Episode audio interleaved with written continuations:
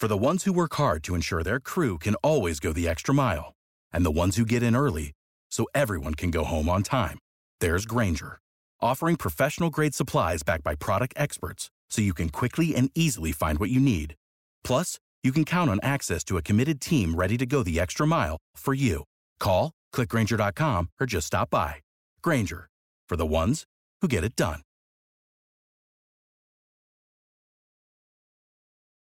This is a more than just podcast production.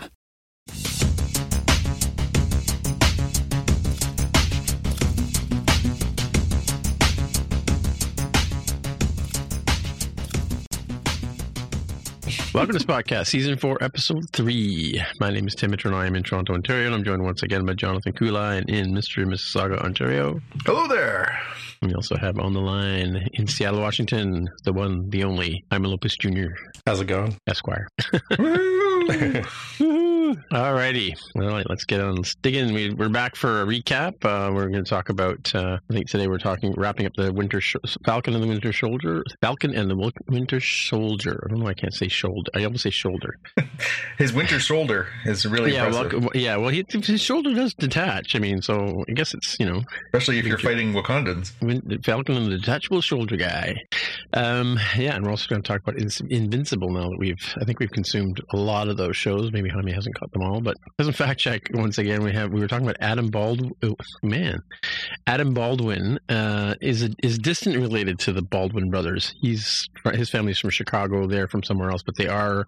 If you go up the ancestry.com tree, they do eventually collide. Interesting. Um, yeah, but not that far. Like they're like they're cousins or something like that. Um, yeah. So, and uh, we were talking about the uh, who inspires you thing, and I think uh, I had said that John Wilker and Jonathan Kuline had said that their who inspired them was um, uh, Wow, Malcolm Malcolm Reynolds. but it actually, yeah. the, the question actually is not who inspires you, but what is who or what is your favorite fictional character was the answer that you both provided for Malcolm Reynolds. Yeah. Um, and then uh, we were also talking about a, a resident alien, at least I was, and uh, we were we were wondering where it was in the. It's on space station here in Canada, CTV. What do you call it? CTV Sci-Fi now, I think. CTV Sci-Fi. That's right. Yeah, uh, it's on Sci-Fi Network. It's a Sci-Fi Network published uh, show in the United States of America.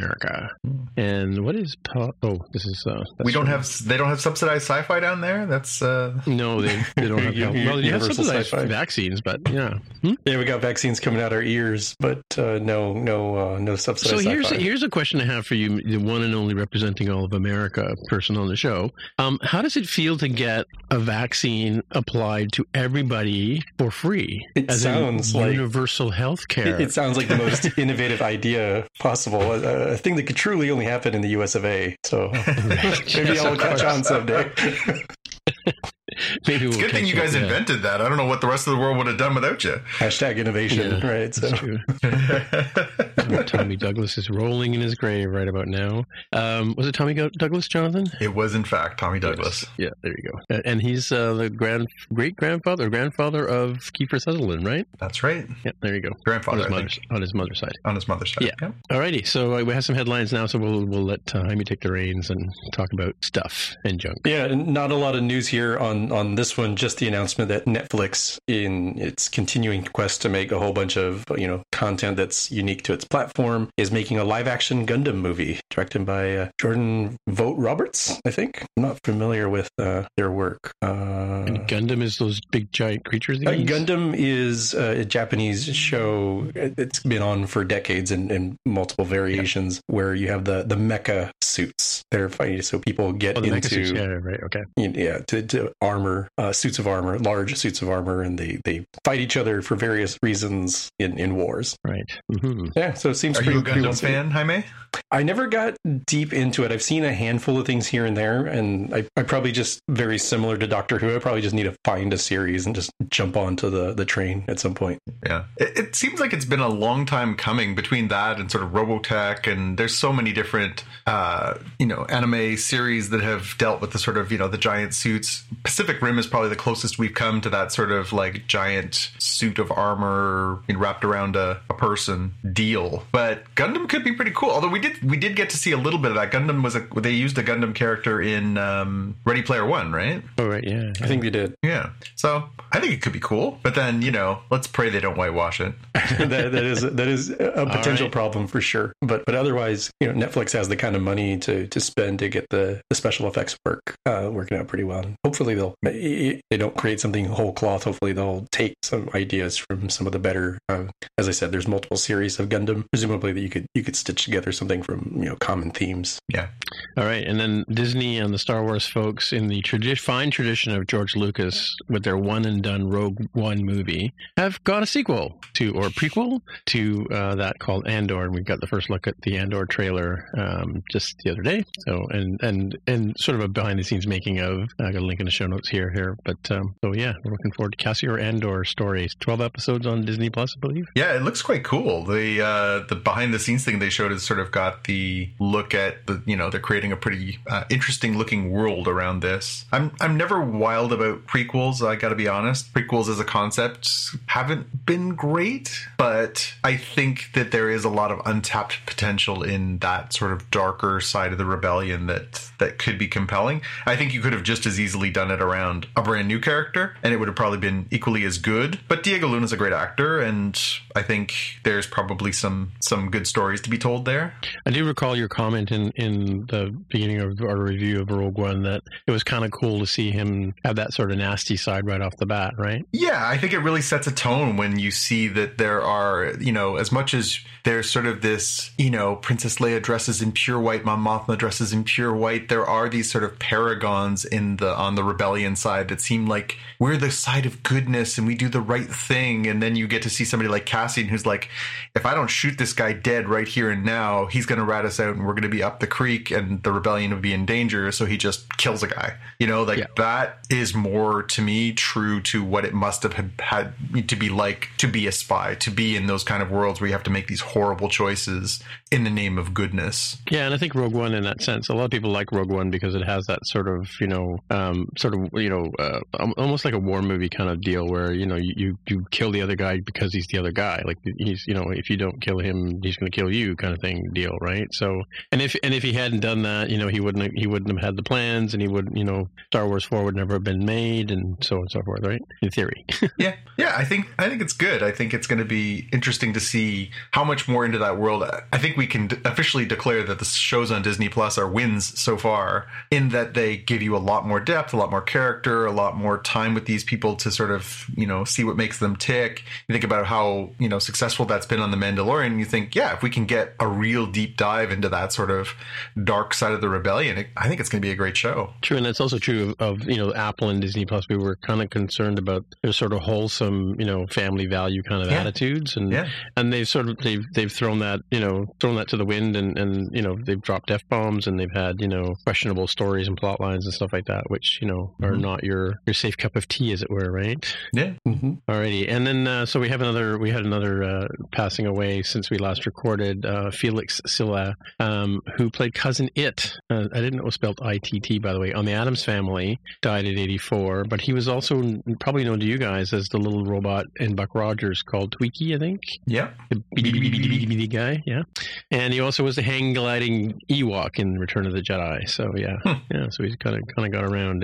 There's a few more um, credits here listed in the link that I've got here as well. Yeah, and he was in a bunch of different sci-fi things over the years. He was a little person, right? He uh, he was diminutive, and so he got these sort of interesting roles that you know they needed somebody who could follow direction, but was also you know somewhat diminutive. And uh, yeah, it's an interesting little resume. I, I saw the the obit on him last week, it was uh, Cool. one of those people you do, you wouldn't recognize them out of a lineup, but at the same time they've been in a lot of stuff you've enjoyed. Right. And now that Jaime's finished season season six of uh, Kim's Convenience, he can talk about this next one. There's a sixth season. I'm pulling. I'm, I'm pulling your leg. I was like, man, I just saw It's the notification that, that June, June something or other, maybe June 30th is when it comes to Netflix for the fifth season of Kim's Convenience. But uh, oh, 15 is it five seasons? I think it's five seasons. Yeah, it's whatever the last season was. Yeah, sorry. Right, right. Uh, so we've got uh, the first trailer here, uh, or teaser, for uh, Marvel's new movie, uh, Shang-Chi and the Legend of the Ten Rings, starring, uh, as you mentioned there, Simu Liu, from, uh, who played Jung on uh, Kim's Convenience, uh, Awkwafina, Canada's own. Canada's own. And it, it's looking looking pretty cool. It's kind of interesting seeing somebody in that um, very different kind of role, you know, a much more serious role for, for Simu Liu. but he, I mean, his, his character on Kim's Convenience, like, clearly had the build for this sort of thing. So it's kind of cool to see that he can just roll right into that, into something that's going to come out in what September, I think.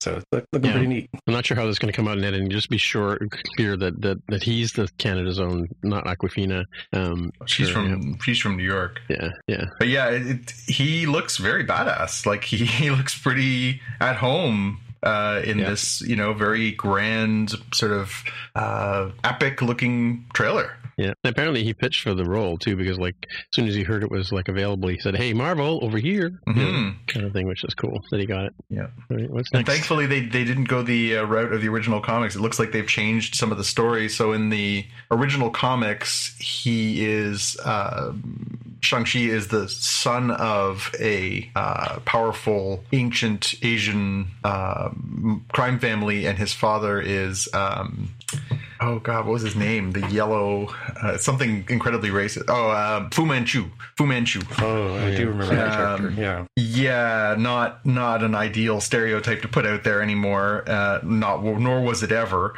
and it looks like they're rewriting it so that in place of that, his father's going to be the Mandarin, uh, which oh, of course is going to tie us back into you know the the Iron Man storylines, and uh, yeah, it could be potentially really interesting to see how they tie that all together. It seems like they're going to bring us back to where they left off. That one little bonus movie that was at the end of Iron Man 3 that came with the Iron Man 3 DVD that had the Justin Hammer character in prison along with the uh, Ben Kingsley's character, the faux Mandarin and it and then it turns up that there's actually a real Mandarin organization that's not very happy that he used their name. Oh, this right. That was the character from what was that? Was that a Spider Man or that was Iron Man three? Iron Man three. Oh, okay, yeah, yeah, yeah. Right. He was like the the made for TV Mandarin kind of guy, right? Yeah, because he they basically co opted it to try and do their own thing, and it was sort of this red herring. But then it turns out that there's actually a real organization, and they are really not impressed with the fact that they decided to do that. Okay, cool. All right. So poor Netflix. I mean. Yeah, so um,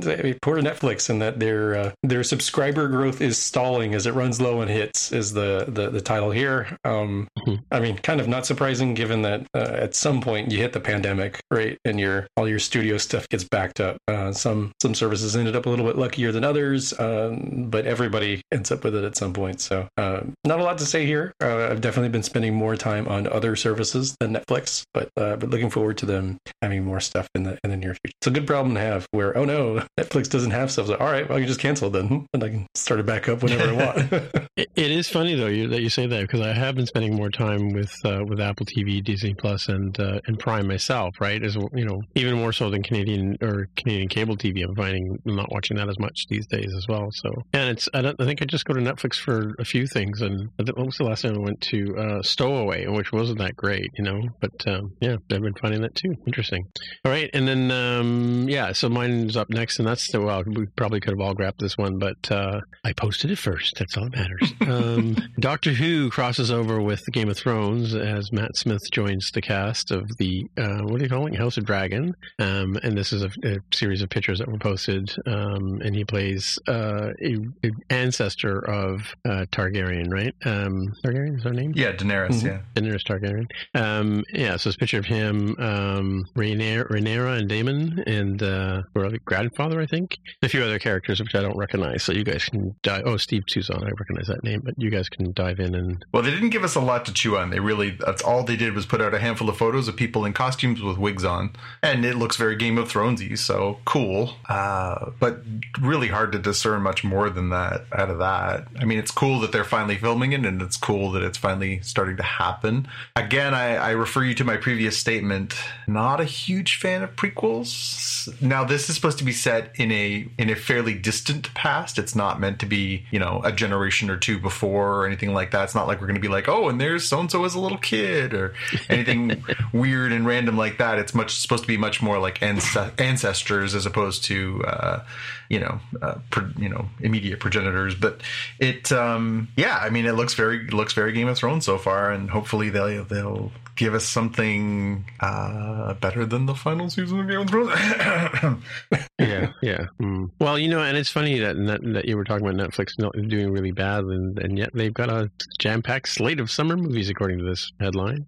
Yeah, uh, one of which has has uh, has come out, uh, and in spoilers is going to be a pick that I'll talk about. Um, so they've got a, a, few movies coming out. The Mitchells versus the Machines is the one that's already out. Uh, that came out on April 30th. Mm. They've got the uh, Dave Bautista vehicle Army of the Dead coming out on May 21st. That one looks cool. Uh, one I did not know about, but that seems pretty cool because the premise sounds interesting and it's got Liam Neeson, so that's already a big win. That's Liam Neeson as an ice road trucker helping to save miners trapped in a diamond mine in Canada. I guess this is a, a very common Canadian experience, so I'll let you all fill in that one. Mm-hmm. That's uh, coming out on June 25th. And then my calendar immediately is marked for June 30th, and that is America, the motion picture. America. It felt like it was just made precisely for me with a, a chainsaw wielding George Washington teams with beer loving bros Sam Adams to dig down the Brits. Like, oh wow. And and they don't even mention what seems to be a centaur Robocop. I mean, just come on, man. This is made right for me. yeah.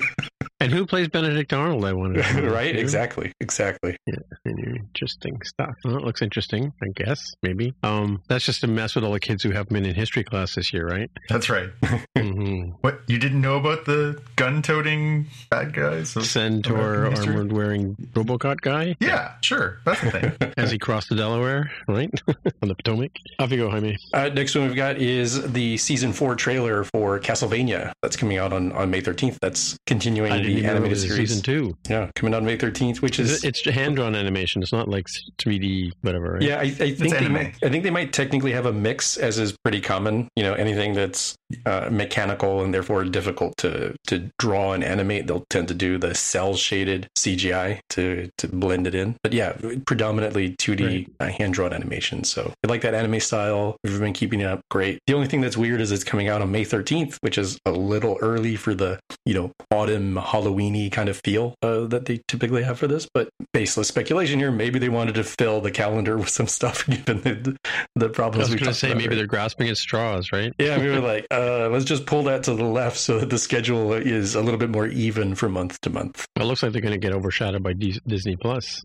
Segue. Yeah. Uh, well, not necessarily D- Disney. I need a segue sign or something. Yeah, right? not necessarily Disney Plus here, but the the big one that we've got here is the big drop of all of the dates. So you can mark your calendars from here till May of 2023 if you wanted to get all the big Marvel movies coming out. Let's see how quickly I can go through these. Black Widow, the off delayed one, July 9th of this year. Shang-Chi, we mentioned September 3rd of this year. Eternals from uh, Academy Award winning director uh, Chloe Zhao coming out on November 5th. Spider Man No Way Home coming out December 17th. Now we cross into 2022 with Doctor Strange and the Multiverse of Madness. A couple months later, on May 6th, we have Thor Love and Thunder. A couple months after that is July 8th, Black Panther Wakanda Forever. A few months later is November 11th, The Marvels. Now we've gone into 2023 with February 17th, Ant Man and the Wasp Quantumania. And the final one we know about is May 5th, 2023, Guardians of the Galaxy Volume 3. And now we take yep. a breather because that is a lot of info to go through and, and uh, tease apart. Well, and they've got the little clip there, the, the movie that's attached to this article. I don't know if you watched it, but it's it's got you know Stan Lee doing the voiceover about uh, all the sort of characters he's created. But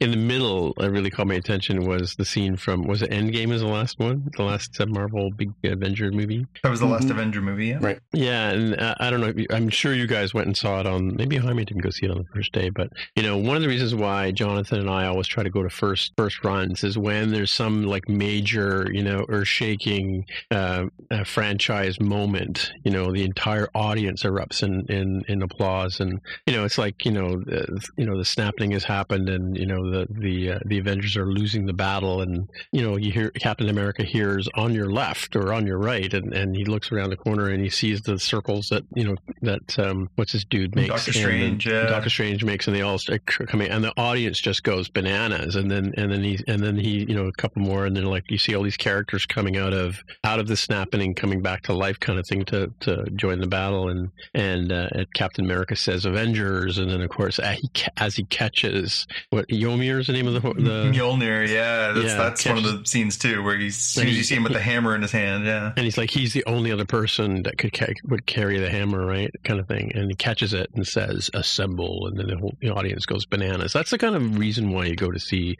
movies on the first first day. You know, Well, it's one of the reasons we see movies in general, right? It's it's the communal experience. I want to be sitting next to you in those moments. I want to be like, dude, this is awesome. You know, like that's and and I've I felt that way in a bunch of different movie experiences, but you cannot replicate that at home. You can't. No, that, that's true. That shiver up your spine, like we are all in this together. We're all seeing it for the first time, kind of feeling. It's it, it really is a special thing that movies can do. Yeah, we used to do that when we were kids. Like we used to cheer and stuff like that. I'm sure you guys cheered when the Death Star got blown up when you were little kids, right? You know. Yeah, for sure. But I remember my like even even my I was with my friend Karen. We used to go see movies all the time, and I remember seeing Rocky, and we were like punching each other as the the fight was you know was coming to a climax, right? Mhm. You know, even though it was Rocky. the first movie was really good, but you know the rest were yeah whatever. Um, yeah, but that's the kind of experience like, you get that in the same and the and the Matrix. Uh, uh, when I saw the Matrix, you know, uh, on a like first night kind of thing, and, and the the audience just everybody collectively dropped their jaws, or or like you know the, the dead guy coming out in the movie in the middle of Jaws, and you know, half the audience jumps, kind of thing, right? So Yeah, no, again. I, I saw Scream, the the first Wes Craven Scream in the theaters. right, yeah, You know, again, it's not it's not high art. It's a it's a fun horror flick, slasher flick. popcorn movie, yeah, for sure, yeah. But that seeing it in the movie theater was an amazing experience because it was filled with so many jump scares. So there's all kinds of moments where you just like somebody would just leap out or whatever, and people were like screaming and like squirming, and it was a great. Again, I'm not a huge horror movie guy, and I'm you know any of that kind of stuff, but it was a really intense experience just because you're in a room full of people and you never know if you're going to get this blood curdling scream behind you because Right, somebody's yeah. you know really scared by what's happening. It's, it's it's a neat experience. Yeah, for sure. The Marvels. Can we just can we circle back to the Marvels? Sure, I guess. Oh, the Marvels. The I don't know what Marvels. that means. I think it's really significant and it's interesting because the first time they've mentioned that is the title of, of Captain Marvel 2 is The Marvels because it implies that it's Captain Marvel and Ms. Marvel who they're going to introduce on her, her own Disney Plus show. Oh, okay. So again, we're getting this springboard from Disney Plus into the movie universe where they're going to introduce this character, is a very popular modern character within the last decade. Uh, Ms. Marvel, Kamala Khan, who is a, a Muslim American and uh, has become a very, very popular character. And they're going to introduce her on a Disney Plus series, give her her uh, springboard, and then uh, carry that into the movies. That is an interesting development. Cool. Yeah. Yeah, and they they laid some of the groundwork for Monica Rambeau's character um, within Yeah. the WandaVision series. So I I think it is the combination of those three: Ms. Marvel, Yeah. Captain Marvel, and uh, I'm running a blank as to who uh, Monica Rambeau's character is supposed to be when she heroes up. Yeah, she's had a bunch of she she was Captain Marvel in the comics. She's also been Photon, and I think she has some different ali- alias now, but I cannot recall it off the top of my head. Mhm. But yeah, I think I think it's interesting that, that it's sort of not just a a hero pilot for Brie Larson, but it's actually sort of expanding that into something bigger, which is it's yeah interesting. In the uh, in the spirit of Disney not having enough of our money. Um, and this is going to be really hard to describe because this is an audio only medium, that being a podcast. But uh, check the show notes for those of you transporting at home. The title here from The Verge is Disney reveals its quote real lightsaber, and it looks extremely cool, and it does because they've they've Yeah. got the uh, the promo for the Star Wars Galactic Star Cruiser uh, immersive hotel and some sort of super cool lightsaber thing that um, watch the video, notice how the, the model who's dressed uh, pretty much like Rey, and she's standing very still as she turns around with the lightsaber held upwards and it ignites itself. So she didn't have to extend anything out herself. She didn't have to uh, do a, you know, flick of the wrist if you've gotten the ones, you know, the plastic ones from Walmart that telescope. This one telescopes itself and people have found the, the patent drawing for, for how this works. It's apparently kind of like a, uh, you know, a, a tape measure, but in reverse. Mm. So it, it's just Mm. Really freaking cool. It lights up. Um, of course, people are probably going to wonder can you can you hit other things with it too, and how well will that stand up? But um, Yeah, that's the real question. Isn't just does it look cool, but is it like could you have a little sword fight with your pals and not be like, damn, I just broke my however much this is going to cost us Yeah. toy. yeah, yeah. I, I mean, e- extra kudos if it somehow is in that sweet spot of you know hard enough to hit somebody, like hitting them with like a rolled up newspaper, but not so hard that it causes damage of any sort. There's got to be that sweet spot of of, of uh, like a wiffle ball um, a bat. I don't know. As a younger sibling, I can tell you that if uh, if somebody wants to hit you with something hard enough, they'll find a way. Next one here is uh, a new addition to Disney Plus coming up this fall, and that is the uh, the Haunted Mansion Halloween special for the Muppets. They they started with um, uh, Gonzo, and I forget what the prawn's name is. What's his name? Is it Felipe? Jose? What's Yeah, he's Felipe, Felipe. Felipe the, the Yeah. prawn uh, doing a little bit of a of a promo. So looking forward to that one. I, I like the Muppets. I'm glad that uh, that property is owned by Disney, so that it can be right there on Disney Plus. All right, I'm up next. So we've got news that they're going to uh, reboot Red Sonja, which, for those who may remember, way in the past, was a very popular, very popular, mildly popular uh, sword and sorcery book in the vein of Conan, starring a uh, strapping young woman with red hair who uh, is also sort of the barbarian. There was a 1980s film. Uh, oh, what was the name of that tall? The one that was married to Sylvester Stallone. The uh, the, the really tall Bridget Nielsen? Uh, no, Bridget Nielsen. Brigitte Nielsen. That's yeah, exactly right. Yep. Uh, so we've got news that they're they're doing this movie, and uh, the star of it is going to be Hannah John Kamen, who was Ghost in Ant Man and the Wasp. She was the sort of um, kind of the villain, I guess. It depends on your interpretation of that movie. And yeah, she's sort of been she's had some good roles over the past few years. She was also in um, Ready Player One. She's been uh, in she was in Tomb Raider, and yeah, she sort of had a, a sort of you know She was in that show. I can't remember the name of uh, Killjoys. She was in Killjoys. Killjoys. Yes, yeah. Yeah, so she's sort of been on the rise uh, for a number of years, and yeah, now she's going to have this this role as this sort of sword swinging wing. I never really thought of her as um, I don't know. I, I I guess when I picture Red Sonja, I do picture somebody maybe more like Brigitte Nielsen, sort of a, a tall, um, you know, strapping woman. I've always thought Hannah John Kamen as sort of smaller, but that's not to say that there isn't a way to do that in a movie. But yeah, interesting. Well, Tom Cruise can do it. Yeah, Yeah, I mean, if they can make Tom Cruise look Cruise look tall, yeah. I think along the same lines. Uh, even though I think uh, Gal Gadot is actually tall, she's very thin, but she doesn't. Mm. She doesn't seem uh, small or frail in any way when she plays uh, Wonder Woman. So um, hopefully they can they can do their magic there. But I am very curious. Uh, again, audio only medium. If you're familiar at all with the Red Sonja character, you have to wonder how are they going to do the chainmail bikini in in the modern era and have that and have that work besides being like uh, CGI man. you know CGI. it, it- it might be the most realistic thing to do right is, is cgi it otherwise you probably can't cover up all the bits at all times Well, and you could make a good case for perhaps it's time to stop dressing women like that in these movies. like, True. True. Yeah. you know, as much as obviously, you know, they would they do in those sword and sorcery movies that they still continue to make. You know, they dress up Dwayne the Rock Johnson in a in a speedo to be the the Scorpion King and stuff too. They can, I'm sure, justify that it's you know equal sexism, but I it's not. It really isn't. It's it's kind of crazy. So maybe they'll come up with something that's both attractive and perhaps a little less overtly ridiculous. Yeah, no, for sure. Next up, I've got some sad news for fans of the Arrowverse. So they are continuing to make these shows, uh, even in, in the wake of, uh, of of Arrow ending. The Flash is now the standard bearer, the longest running show, uh, as the next longest running show. And we got news this week that two of the original cast members are leaving, which is Right. sad. So Carlos Valdes, who has been playing Cisco Ramon on the show since the beginning, uh, sort of very funny character. Uh, he's had, you know, uh, been just sort of a scientist. He's also been an inventor. He's also been uh, the hero known as Vibe. He is going to be leaving the show at the end of the current seventh season. Uh, so that's sort of sad news. I hope they give him an appropriate send off. He's been a really, really fun character, and he, he seems to really enjoy, you know, being in that role.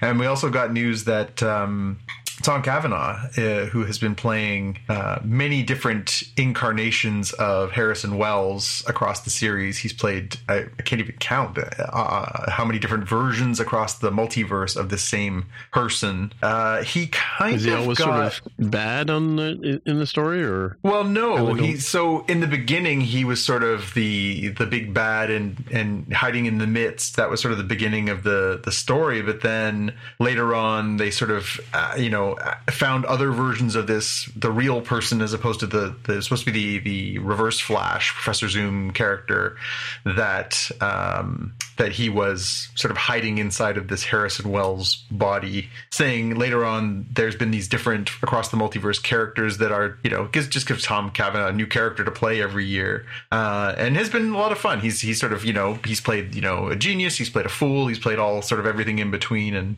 uh, you know and across seven seasons, he kind of got he kind of left at the end of season six, which just actually wrapped up this spring because of COVID delaying the end of season six until this year. So his character is uh, appears to die for the umpteenth time. This version of this character, of course, there's different ways to bring him back, and apparently he's going to be coming back at some point in the near future in the Flash story. And then they have not said when his final episode will be, but that he's going to get an appropriate send off. So that leaves Grant Gustin, of course, the Flash. Candice Patton is playing his wife. Uh, Danielle Panabaker as Killer Frost. Those are sort of the last three uh, original sort of hero group. Um, although I suppose her her dad, uh, the guy who plays Joe West, is still there as well. It um, you got to wonder if that show is kind of hitting its its you know nadir. It's time to time to maybe you know call pull the plug. But I guess it must be doing well enough if they're they're still shelling out for Grant Gustin, who must be costing them a couple bucks now because will be going into his eighth. It's been renewed for an eighth season.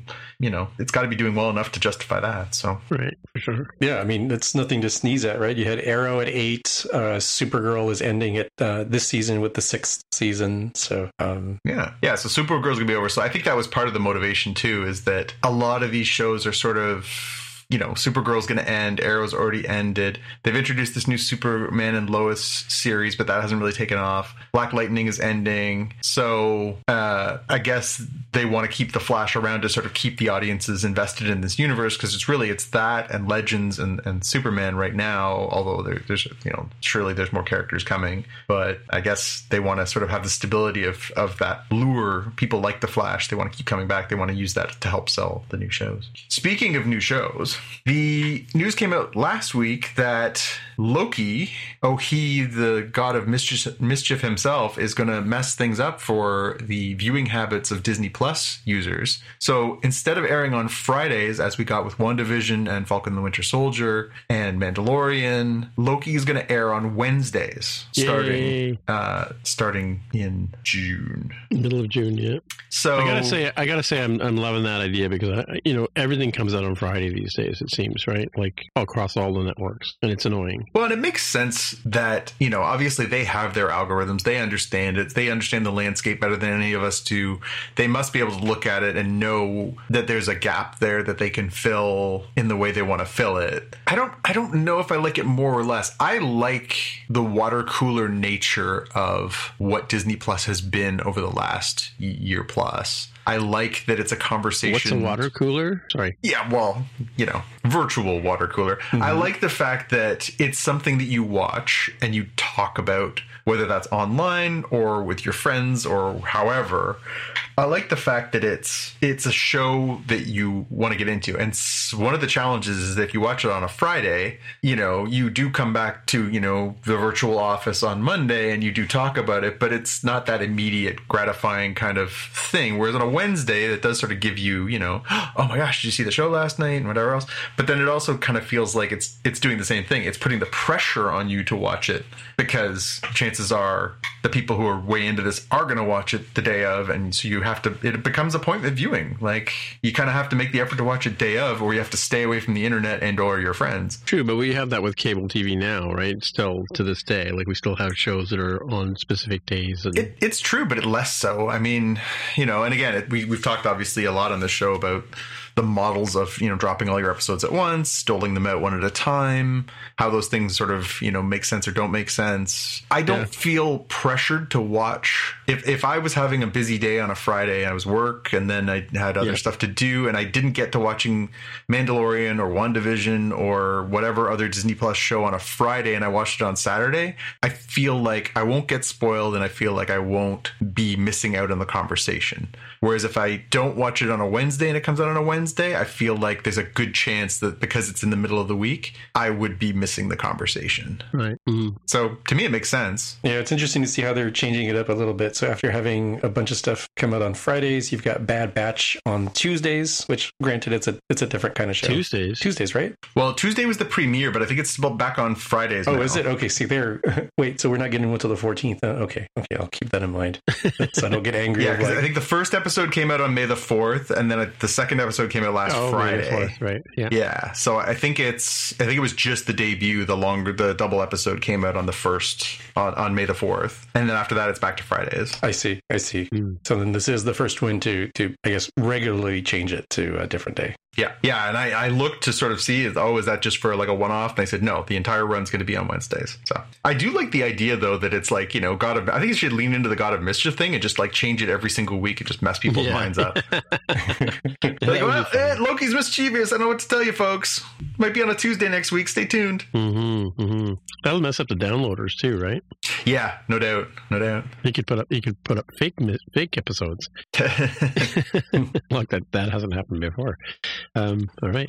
Got cool. some other good news here. So I don't know if either of you are like I am a Mystery Science Theater 3000 fan, but this show has more lives than a litter full of cats. So, you know, it, it premiered in the early 1990s and it sort of had a bunch of kicks at the can as these different iterations. The most recent one was it was brought back on Netflix. Patton Oswalt was in it and it was, um, and, and Jonah Ray was the star. And it sort of come and gone and come and gone and come and gone. It got canceled from Netflix, and people were sort of saying, "Well, now, now what for this beloved cult thing?" And so they decided to kick it off. So Joel Hodgson, the the original creator, kicked off a Kickstarter campaign to try and raise five and a half million bucks to do another season. And not only did he get his five and a half, he got six and a half out of a Kickstarter. And so he's bringing it back. But it seems like what they're going to do is bring it back. Uh, they haven't, it's not aligned to a network, so whether or not it's going to be an online thing, how they're going to distribute it, that part is unclear. But they're going to do 13 episodes. They're going to do a holiday episode. They're going to do a Halloween episode. They're going to do uh, all kinds of stuff. And for the first time since 1993, Hodgson himself is going to come back on the Satellite of Love and do a couple episodes. Mm-hmm. And there's talk that uh, J. Elvis Weinstein, who played uh, the original voice of Tom Servo, and maybe, maybe even Trace Beaulieu, who played Crow, might come back. So the original gang will get back together and do some stuff in there. So this is really cool. I mean, as a fan, I'm I'm pretty excited about this. That'll be cool. That's on Gizmo Huh? Yes. Okay. Yeah, and that's the thing that they just sort of kicked off, right? They, they're going to do this online portal. Uh, uh, it says they're going to have new episodes, classic episodes, and and events and all kinds of stuff in there. It says they're actually going to do a 3D episode with like the red and blue cardboard glasses at, at one point in this season. Hmm. So again, interesting, and I'm glad it's I'm glad it's going to continue. It deserves to continue. It is an institution now that's been around for almost 30 years, if you can believe it, and I'm glad that it's got yet another life in its fourth different iteration. And last on my list, yep. we got a really cool trailer drop today Venom 2.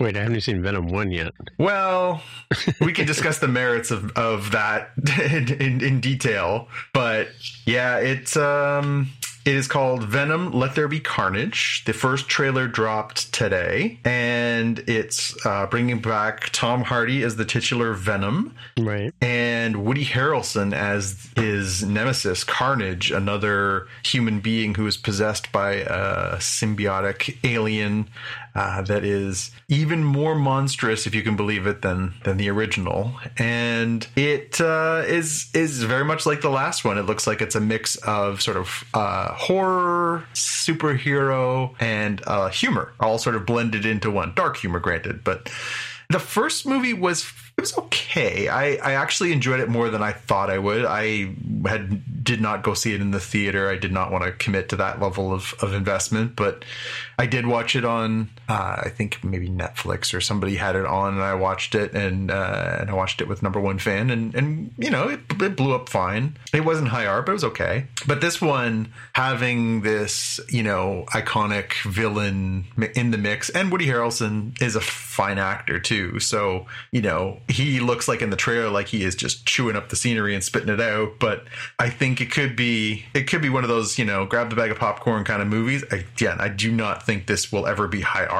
They certainly are not as um, well put together as a standard Marvel film. This is, of course, the Sony arm of the Marvel universe that is still controlling Spider Man and his associated characters, mm-hmm. at least until Disney buys Sony. And so I think it could be. I think again, I, I, don't. I don't expect it to be high art. I expect it, in fact, in fact, to be kind of stupid at times. But I still think it's going to be an enjoyable watch. Agreed. How about you, Jaime? I, I want to know what Jaime thinks of this one. You, you, you've got to have an opinion on this one. I think I probably enjoyed Venom a little bit more than you did. Um, it, it does have uh, flaws. Um, I did think it was enjoyable overall. So I was looking forward to, to this sequel here. So I'll, I'll definitely be watching this one. Does the trailer live up to the to the expectation so far? Yeah, although I'm, I'm having a little bit of trouble discerning exactly how this will be different than um, than what we saw at the end of the first film, which which uh, you know the the hot symbiote on symbiote action is was sort yeah. of already there. So I'm like, okay, is this more of the same, or do you have some new twist here that isn't necessarily explained in the trailer um, that can take it to that next level? That that would think to me will be probably the biggest challenge. Yeah, I feel like they did. That was one of the things that I kind of didn't enjoy about that was that I feel like they kind of shot their shot a little bit with using Riz Ahmed as as a different symbiote infested character because it does. I mean, I, I, don't know, Jaime, if you've read many of the Venom comics over the years, but that seems to be what they go back to again and again and again. It's one of the one of the reasons why, as much as I enjoy some of the stories, it is not a book that I've collected regularly because to me, that's kind of the deal. He's he straddles the line between good and evil. He ends up fighting a lot of other people who also have symbiotes, and it to me, it just feels like it's just a little worn. Now, I'm I'm probably oversimplifying it. I'm sure there are better stories that I have not read, and you know, I'm I'm reducing it. Uh, but to me, it just feels like there's got to do something else. Like I would have been way more excited if they were like, dude starts a fight with Spider Man. Like, okay, I'm in. Let's go. Where are we going? Okay. Well, I guess are we here now? We're here at the point where we're going to talk about the uh, two things: Falcon and the Winter Soldier. And um, yeah, so now that it's wrapped up, um, six episodes I think we we talked about, mm-hmm. uh, as opposed to eight or whatever it was for Wanda Vision. Nine, I think. Uh, yeah. Yeah. So um, yeah, what do you think? I mean, I'll, I'll start off maybe with um, comparing it to Wanda Vision in terms of theme, and I, I, think we might have mentioned this in a different episode before uh, that we suspected it was this. Uh, now I can confirm this. So WandaVision was about um, grief and loss and coming to terms mm-hmm. with that. And The Falcon and the Winter Soldier was all about legacy. And the three different characters who deal with legacy all deal with the different aspects of it. So you have uh, Sam the Falcon, who hesitates to take on the legacy of Captain America, right? He, he doesn't want to have that, that uh, burden on him. You have uh, Bucky the Winter Soldier, who has, you know, the, the terrible actions he took as the Winter Soldier as the legacy that he wants to get rid of or that he doesn't really want to face or he just wishes it was gone. And then you have um,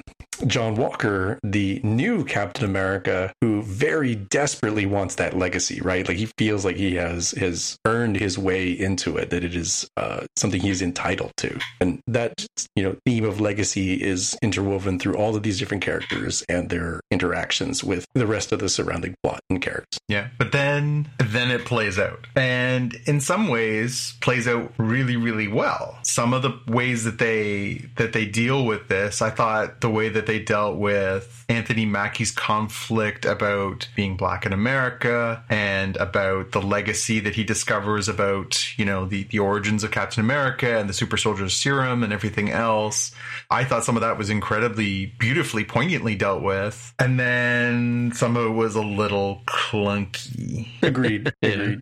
You know, I, I thought, you know, I, I thought the Anthony Mackie portion of the series, where he's he sort of turns his back on the legacy of of Steve Rogers and he gives the shield away and he is sort of comfortable with you know who he is and the, the niche he's carved out, but then realizes that he does have more responsibility to bear and that he has to do this this you know to, to become this next level of himself and and take on this mantle even though he knows how hard it's going to be on himself. I mean, he's really he's doing the Jackie Robinson, right? He's doing the I know I'm going to get bombarded for being this, for being, you know, Captain America and being black, but I will wear this because somebody needs to wear this. And, I thought that that was really beautiful and poignant and and some of the ways that he talked and then the writing I thought was really quite well done on this show. Uh, as as was Anthony Mackie's performance uh, was really, really good and really, really interesting.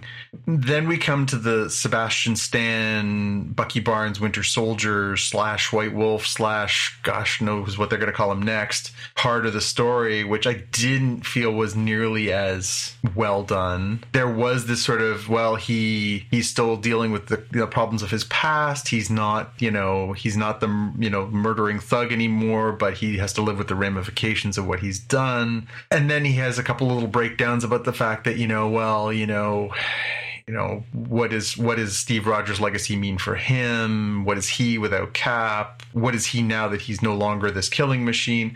It to me, it didn't resolve as well, and it didn't feel like it landed as well to me. And then, as you say, we got this this interesting new wrinkle in there with Wyatt Russell as, as John Walker, the Captain America Part Two. And you're right, like he was really interesting in that he he just desperately wanted it, but not only that, he felt like he deserved it and that he was the sort of right man for the job and the whole bit. And you know, he got a lot of flack for his his character being sort of a you know standing in the way of of progress. We all wanted to see whether it was going to be Bucky or whether it was going to be uh, uh, Falcon as taking over the mantle of Captain America. Everyone assumed that something was going to give there. Uh, you know, I thought he was actually pretty good in that he was both intermittently likable and unlikable. Um, I thought he was an excellent uh, avatar for America in that way, frankly, uh, Jaime, and I say that with love and respect for our neighbors.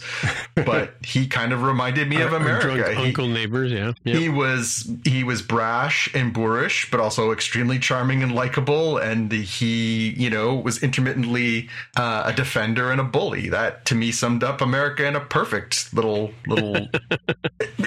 Seriously, like, where am I wrong? I, thought he was. I thought he was really.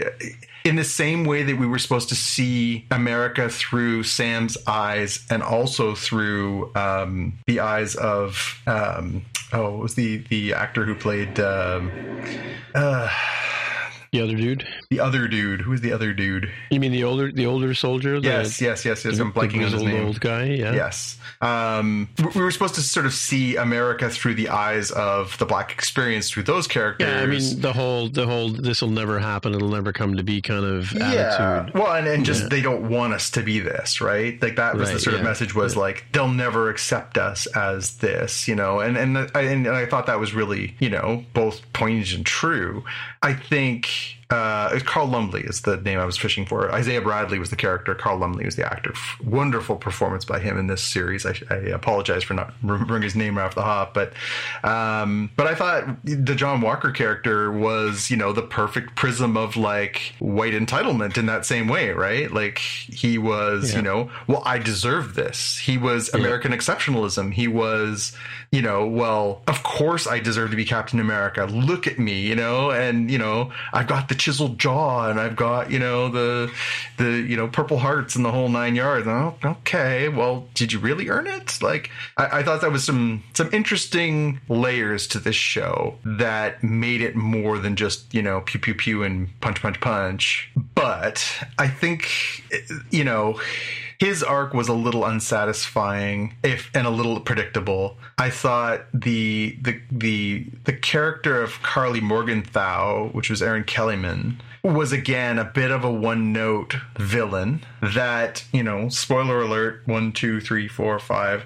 you know, in typical Marvel fashion is is wiped out by the end of the series. Mm-hmm. Y- you know, there was there was a lot to like about this series, but there was also it kind of went over some well worn territory too. So I don't know. I in the end I think I enjoyed it. I mean, sorry, and I haven't even mentioned like Daniel Bruhl as Helmut Zemo coming back Mm-hmm. stole every scene he was in was incredibly ch- charming funny goofy uh, interesting. The way he plays that character is really interesting. I really hope they find another way for him to come back and i, I think they're telegraphing a little bit of a, a potential comic related outcome for him that has been told so that we you know won't get too far into spoilers but i'll just say the word thunderbolts. I think you know that there's that there. They brought in the the they brought back Sharon Carter as uh, so Emily Van Camp as Sharon Carter, Canadian, and she uh, you know she sort of had this weird story where she was left behind and wasn't given the pardon that everybody else got after Civil War when you know Cap came back. So then you're like, so Cap just forgot about her. So that was a weirdly flawed kind of story arc too. And then of course it turns out that she's again spoiler alert, she's the power broker. She's this sort Yeah. of you know uh, you know black mask behind the scene, and you know uh, of course people immediately assume well maybe that's not really her. Maybe this is tied into the secret invasion thing that they're doing as a as part of the Disney Plus stuff. Maybe she's a Skrull in disguise. Maybe there's a another thing that's you know the shoe that's waiting to drop. Maybe she's a triple agent. They also brought in uh, Julie, Julia Louis Dreyfus as um, Valentina Yeah. Allegra de Fontaine, who's, if again for comic fans, very familiar. She was also a triple agent. She was involved with Nick Fury at one point. She is um, uh, former Hydra. She's also this another uh, another agency, I think Russian called Leviathan. That I think she was involved with. Uh, So they're sort of setting up a lot of stuff in here that I'm sure it'll pay off down the road. You know, I remember watching Avengers: Age of Ultron and thinking like, there's probably a decent movie in here somewhere, but they're so busy setting up five other Yeah. movies Yeah. that I just can't enjoy this movie. But I've gone back since we've gotten to the end of the last phase of the Marvel Universe and watched not all the movies, but enough of them in sequence to sort of go back and watch that one and and have a more of an appreciation for it because it is connective tissue that's valuable. Still not a great movie on its own, but it's kind of important for threading all these needles. And I feel like that's maybe where we ended up on this one was this needed to set up it needed to set up uh, the arc of Sam coming to grips with being this hero. It needed to come to bringing Bucky back to making peace with his past. It needed to set up uh, John Walker as the U.S. agent. It needed to set up, uh, you know, all these sort of things that are going to pay off down the road. Of course, you know the the power broker thing with with Sharon Carter, the the the Val, uh, um, you know, storyline with Julia Louis Dreyfus. It, it it feels to me like this was a lot more about stage setting than actual being its own self-contained series, and and to me that just felt maybe less satisfying than WandaVision was in that way. All of this to say, I thought it was great. I did enjoy it. I thought the action scenes were really good. I did enjoy it very much. I don't want to seem like I'm always coming down on these things. I just think it's it doesn't hold together quite as well. Yeah, and I think that you know, like like it was short in that sense. I mean, you, you kind of got to episode six real quick, and and like you know, coming at it from a person from perspective of someone who doesn't know all the characters in the universe, right? Um, I'm looking at the Julia Louise Julia Louise Dreyfus character, going, why is she even in this show? Like, to to you make the point that she she connects to sort of future properties, right? Mhm. But um, and you know, the, even the what was the, the the good the good bad people? I mean, um, you know, the the red haired girl, I've forgotten the character or the the, the Oh, role. Karli They were sort of- Morgenthau. Now. Yeah, she's They were sort of um, the flag you know, they were- smashers. Yeah, they were they were supposed like init- initially bad, but then they're righteous, and that was a bit confusing, especially in a short sort of short run like that, right? And then- and you know then then you get like Captain America losing it and killing a guy with the shield. hmm Spoilers, and um and then you know and yet at the end of it, everybody's patting him on the back, going "Good job!" Like what? Well, they are and they aren't. I mean, he has his real fall from grace moment where they, He they does, strip him in the whole nine yards, and then he goes, you know, get, goes to Home Depot, gets some parts, builds himself a shield, and jumps back into the Yeah. fight. Yep. Eh, And like, and Bucky and Captain or Bucky and the Falcon are like, oh, hey, yeah, come and give us a hand, you know, kind of thing. yeah, like, oh yeah, remember we saw you before? We had to like, you know, break your arm in order to get the shield away from you and stop you from going on a bloody rampage. Now we're cool. Yeah, so so those kind of like conflicting. I mean, but I mean, you know, the whole, you know, I think we talked about this before that, that like you know, you watch these movies, um, and and actually we can talk about it in, in Invincible because they do sort of cover this thing off about the collateral damage that these Mhm. superheroes do to the, the neighborhood. Mm-hmm. You know, um, yeah, they rescue the school bus, but they destroy like the side of a building at the same time. You know, or you know, I think in I think Invincible, one of the buildings falls over, even right? like sort of like a 9-11 kind of deal, right? mm um, you know, they don't discuss the sort of other people that suffer or die or, you know, get mortally wounded and, you know, end up going on disability and things like that, you know, like in the future, right? Um, I, well, I guess they do. They do sort of, they, there are characters in, in that, that do come up. Like the, I think the guy in, in Iron Man 2 was a bit of a disgruntled, you know, person that, uh, the, you know, the Nick Nolte character, right? He was a little out of sorts because of what happened to him in the past. And, you know, you, you get that in the, in the, uh, the Glass series with, um, you know, with, uh, Bruce Willis and, and, uh, Samuel Jackson, right? Mhm. You know, you get that sort of disgruntled, you know, anti-hero kind of stuff that happens, right?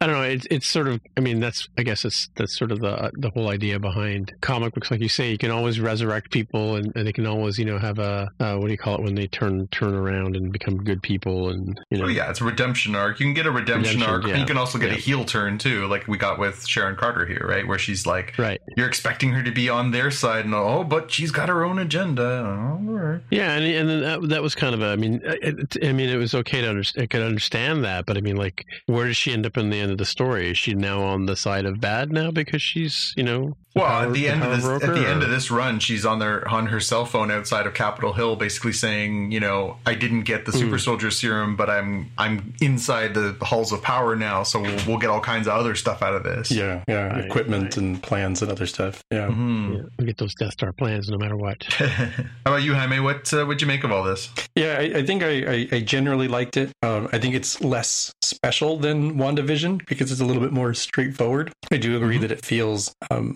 more like connective tissue for other other movies, other series than uh, WandaVision. I mean, clearly does set up some other things, right? We're we're leading into the multiverse of madness for Yeah. Doctor Strange. We're leading into uh, the Marvels for um, you know the movies and stuff. So um, I, I did think it was kind of interesting how this one suffered a little bit from that sort of planning, in that this came out prior to the Black Widow movie, which supposedly is where uh, Julie Louise Dreyfus's um, uh, Lady Hydra character was supposed to have been introduced, so that it's a callback when you see her here when she's Yeah. anointing John Oh, Walker see, as the new uh, TS agent, right?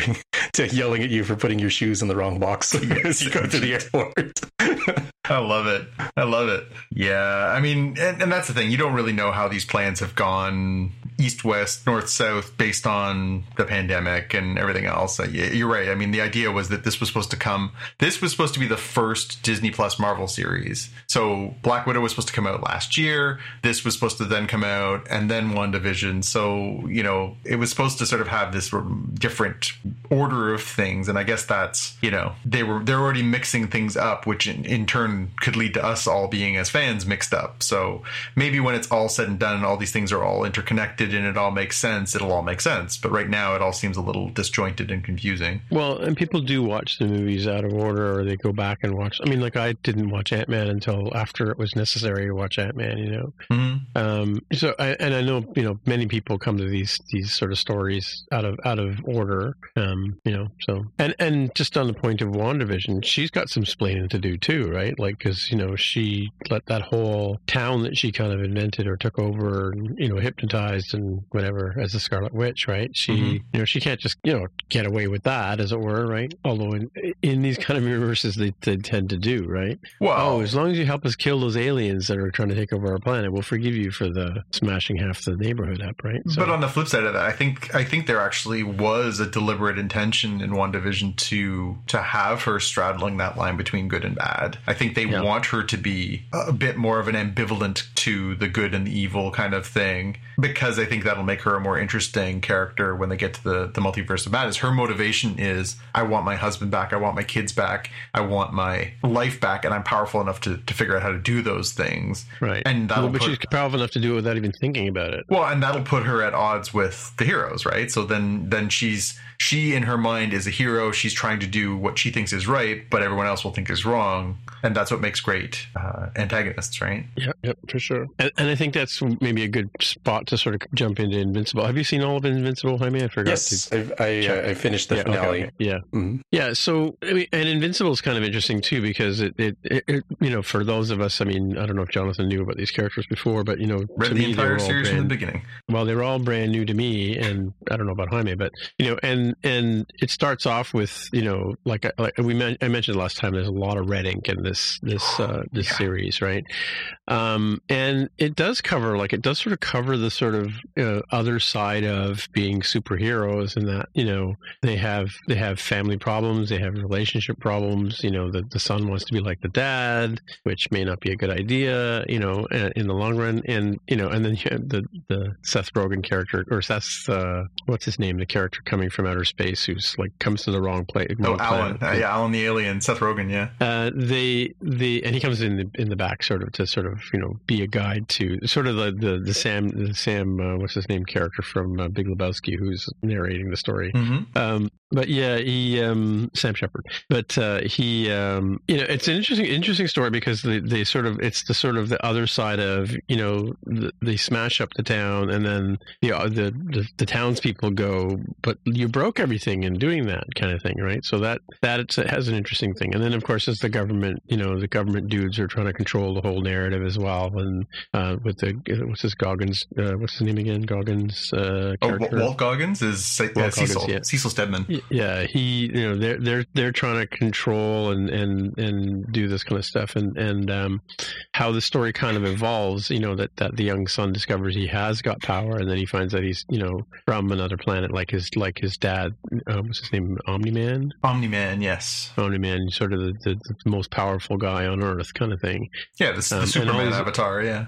Yeah, and all these all these other you know kids who some kids have power. He finds out the girl at high school. You know, he he knows this one girl at high school who turns out to also be in league with uh, with the other people, right? And um, yeah, interesting story. I don't I don't want to start getting to the spoilers until until we sort of dive into it. But that's sort of my impression. I you know it's not my this normally is not my cup of tea to watch uh, you know an animated piece like this. Although I used to watch animated stuff all the time when I was a kid, but I haven't as an adult sat down and, and sort of consumed a series like this. But it, but then again, it was unlike anything. It was very sort of similar to um, uh, the Watchmen kind of idea, right? Yeah, but I think you nailed it, Tim. I think this is Yeah. not a kid's cartoon. This is an adult series that just happens to be animated. Like, there's, this, I wouldn't show this to a child; they'd be traumatized. Yeah. Yeah, Especially because it, it starts out mostly kind of normal. Like you could watch the first like seven eighths of the first episode Yep. and be like, oh Yep. yeah, it's pretty normal, you know, Batman, Superman, and then it just goes well off the deep end. You're like, whoa, what just Mhm. happened? Is is this the boys in animated form? Like It is. It's got that That's a great analogy. Yeah. Yeah. Yeah, no, it it, it definitely and and the series has always been that. It was a bit more of a slow burn in the comic. I did uh, I was lucky enough to be uh, reviewing books back in the day when this first came out, before anybody but but me knew who Robert Kirkman was. Uh, you know, Invincible came out, and I and I loved it. It was to me, it was very much uh, somebody who loved comics, taking some of the archetypes that we're familiar with. You know, Mark Grayson is very much the sort of Peter Parker. You know, he has a normal life. He's got a girlfriend. Girlfriend, he's got troubles, he's got friends, he's got a life. He wants to do well, but he's not always good at it. To me, it captured a lot of those kind of elements. It paired them with, you know, the the Superman esque archetype of of Omni Man. It has a sort of a Justice League kind of uh, function in there you know, it's got sort of a shield organization, you know, in, in what Cecil's running there. There are a lot of archetypes that sort of overlapped there. And, and, and I thought it was a really compelling book. And the, the story of the first sort of years worth of, of that storyline takes you through a lot of the stuff that we saw here. Some of that stuff has been moved around in order and, and, and some of it's been taken out, but a lot of it is pretty, pretty close to the, pretty faithful to the comics. The storyline, the, the twist that they did here, which I thought was a very smart one, was uh, they moved the conflict, the the sort of the starting conflict between Omni-Man and the Guardians of the Globe up to the first episode. In the comic, it doesn't happen until a few episodes, a few issues in, and then the end of the first year's worth of books culminates in the in the you can call it a fight. It's not really a fight. The the ass whipping he delivers on on Invincible. The I thought the fact that they moved that up to the first part so that you're exactly right. You get this like, oh, it's this really charming show about this kid who discovers he's got powers and how he's trying to live up to his father's legacy and all these sort of things. And you think you got the show figured out. And then they throw you this curveball of, oh, not only did this guy just like go off, but he just like So like. wait, should we have gone like five minutes ago and said spoilers? I can I can mark the in. chapter, but just It's like spoilers okay, right. section now. Spoilers! okay. Spoil- five Alright. minutes ago, spoilers, folks. All right. But yeah, to get into that point, you know, you get this real kicker off the top of of Superman kills the Justice League, and you are both thinking like, what? Why? Because you don't know how or like how this came to happen. Do, do we are we supposed to I mean you read the book but are we supposed to know like I didn't it wasn't very clear that he I know he was involved in the fight and he didn't come out you know well but were we supposed to know that it was him because we don't you don't see it it's sort of like the the Quentin Tarantino kind of thing where they don't show the gun going off but you hear the sound and you see the blood kind of deal right Well, and they do a good job It's sort of because all he- off camera, His right? hands are kind of covered in blood, but uh, no, it's it's pretty clear. I think if you go back and watch, it's pretty clear that it is Nolan is the one who's doing it. What you don't know through that whole fight is because he's not talking. He's not telling them they're his master plan. He is there just to kill them, and I thought that was beautifully executed because see, that's what I'm saying. I didn't get that. I didn't. It wasn't clear to me that he was the killer in that in that scenario. right? really okay. I, I Yeah, thought yeah, that yeah. was okay. What, do you, what did you think, Jaime? Did you did you know the story beforehand? I, I did not, but I, I think coming at it from the angle I think you're coming at it from, it's hard to tell is is uh because there's no context, right? It's just oh, so is he is Yeah, he mind like controlled and and, and, and- yeah. he's you know Yeah. still a good guy, but you Oh, know okay. somebody's taking over him and he's killing the good guys. Are are the guardians actually the secret bad guys and he's just coming in to, to Mm-hmm. Right. take them out? Uh, and we just You don't know the yeah, plan. Yeah. Like it, it's hard to tell what's going on there. Um, like he very clearly kills them. Like there's no doubt about that. It's just unclear the, oh, okay. the, the reason yeah, maybe why. I wasn't really paying attention or something. Yeah. But that's Okay. what sets it up so beautifully, I think, is that you you get this sort of very uh, almost nostalgic comic story. You know, this father son story, this troubled kid who's discovering his powers story, and then it's flipped on its ear by this incredible violent outburst at the end of the first episode that leaves you with so many questions, and then it sort of slow burns in the background because even though the the part of the arc of this first season is Mark and him coming into his powers and learning the ropes and everything else, you don't know whether or not you can believe anything that's coming out of his father's mouth through the whole season. And there's this sort of investigation that's happening. His his wife's looking into it. Uh, Damien Darkblood is looking into it, and you're still not sure. Like, is is he to blame? Did he do it? Did he do it on purpose? Was he mind controlled? Is Was you it know? some, when is it somebody in an Omni Man suit? Yeah, like what's yeah, was it like a shapeshifter? Like you just don't know what is actually happened there. And then as it sort of plays out and you start to realize no, this was actually the thing that we thought it was and it's going to come to a head and you start seeing the inevitable collision that's going to come between Mark and his dad and you realize like how torturous that's going to be in both literally and figuratively. It uh it's a hell of a payoff. It's a hell of a payoff. That last episode is I mean, you're right Tim, like I mean, that's a bucket a bucket and a half of blood, you know, like when when Omni-Man is trying to prove to him like you should stop fighting for these people. They're worthless. Look how easy it is to kill them. And just goes to Chicago and starts like knocking over buildings and deliberately trying to show Mark the error of what he perceives as the error of his ways his weakness. You know when he holds him in front of the train car and has six train cars with the people turned to gush in front of him it's really really jarring. But then it juxtaposes with that moment when Mark is just totally beaten with his teeth lying around him, can barely speak, and his father says, "You know, you, what, you know, what would you have at the end of 500 years of this worthless existence?" And he says, I, "I still have you, Dad," and he still loves his father, and he still has that moment. Just delivers so beautifully and poignantly in that in that ending too. Just hits you right in the feels, and yeah, I thought I thought it really, I, I thought it was really, really, really well done. Like this is one of the best adaptations, both most faithful and also most uh, just true to the to the way the comic came together in that you know it's complex. It's really really complex. It's really thoughtful. You know it uses violence in a very graphic way but in a very effective way as a very traumatizing thing. Its characters don't shy away from it and and feeling the impact of it. Again the episode where where mark flies the the woman who's hurt in one of the alien invasion battles and he flies her to the hospital and he's there with her and then she dies. Like you feel that with him. Like i thought that uh, so much of this was really well done and very very evocative. Um I, it, I don't say this often, but I love this show. really? Wow. I loved it. I thought it was great. And so, I mean, beyond the fact that I thought it was very faithful, both in its art style and its feelings from the books, but I mean, killer cast, killer cast, probably the best cast in an animated thing ever. I mean, you had Academy Award nominee Steven Yeun as the as Mark. You had Sandra O oh as as Debbie. You had J.K. Simmons, Oscar winner, as as Nolan. You had Gillian Jacobs as as Atom Eve. You had you know Andrew Rannells as as William, his best friend. You had Walt Goggins. You had uh, Zachary Quinto as as the robot. You had Jason Mantzoukas. You had you know like, and then they Zazie Beetz as as Amber, his girlfriend. Like like Mark Hamill in like a bit part. They had John Hamm as like some random security guard in the first episode for like you know two lines. Like this is crazy how good this was. And I love that he cast. This was the, the funniest part. I don't know if you guys saw this. So the Guardians of the Globe were all voiced by characters from The Walking Dead who he'd killed off. Oh, really? Well, yeah. I was, was going to say that, for the people who may not know that that Kirk Kirkman is also the creator of Walking Dead. I wanted to know, like, when did when did in terms of his writing career, which came first, Invincible or Walking Dead? Walking Dead came out about six months before, but okay. both books within six months of each other. And it's funny because I that was I was just starting to get into developing a relationship with with Image. They were starting to send me some books.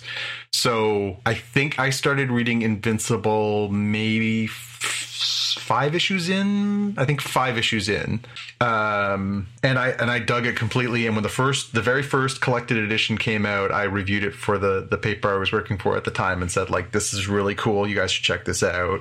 And same thing with Walking Dead. I think I I didn't get into Walking Dead till it was maybe nine or ten issues in, but then went back and was like, "Oh, this is a really fresh take on this this stuff. Everyone should jump on board." And uh, I wish I had been as smart as I thought I was in the moment because what I didn't do was run out and buy the number one issues for those books because they're worth a fortune now. Right. Okay. Um, and unfortunately, I, I, do have a healthy collection of both of those books, but I do not have the the number ones for either one. And I, boy, I wish I did. Mm, right. Yeah. Um, what? Uh, sorry, Jaime. Go ahead. Well, uh, as I mentioned to you, to you fine gents in our uh, in our DMs, I said it is uh, amazing seeing all of the different memes from uh, from the the Mark and Wonder Man fight, uh, Omni Man fight with the uh, think Mark think uh, as he's standing over him. The people have just like redrawn, like traced over other characters. I've seen um, I've seen Hank Hill standing over Bobby Hill.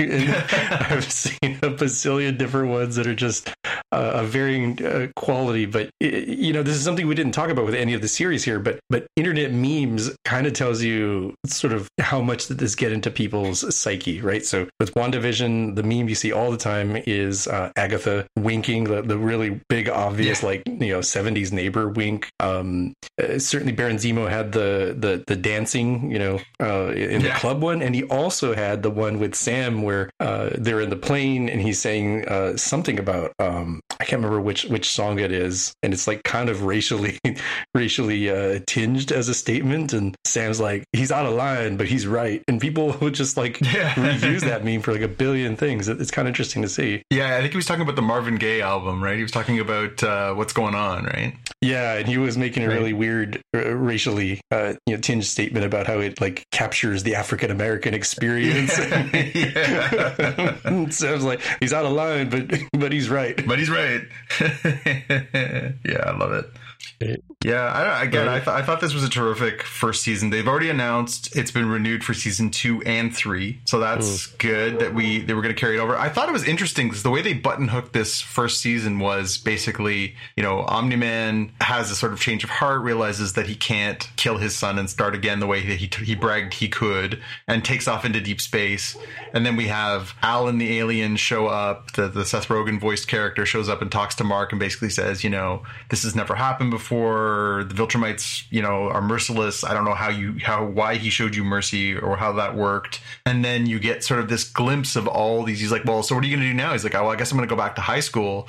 And then they show you all these sort of glimpses of other storylines to come. So you could have finished that season if there wasn't renewed. If they if they ended it there, it would basically just be like, well, he survived, and you know, he assume we assume he goes on other adventures. But now they've set the set the table for some really really cool storylines some of the stuff they teased in there was like straight out of the comics and some really really cool stories to come. So it's neat that they're going to get at least a couple more seasons. I suspect they might even get more than that down the road because it is it's a really good book and it, it actually stayed sustained its level of quality for a very long time. Like long after I stopped professionally reviewing books, I was still buying that book. Even in a time where I was not really interested in monthly books as much, was more reading collected editions and sort of shying away from from monthly books. I was still buying it every month because I just wanted to see what what Kirkman was going to come up with next for that character.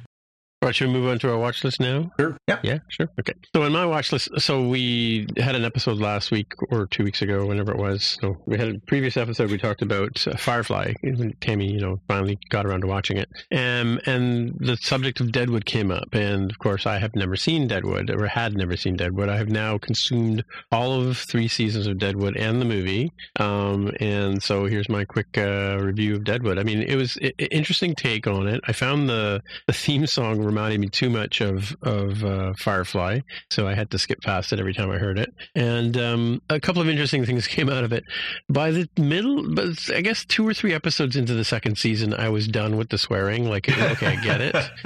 Um, you know, and I can tell you that that I, I did go and check and see why. Like, I wanted to go and see did they drop f bombs back then?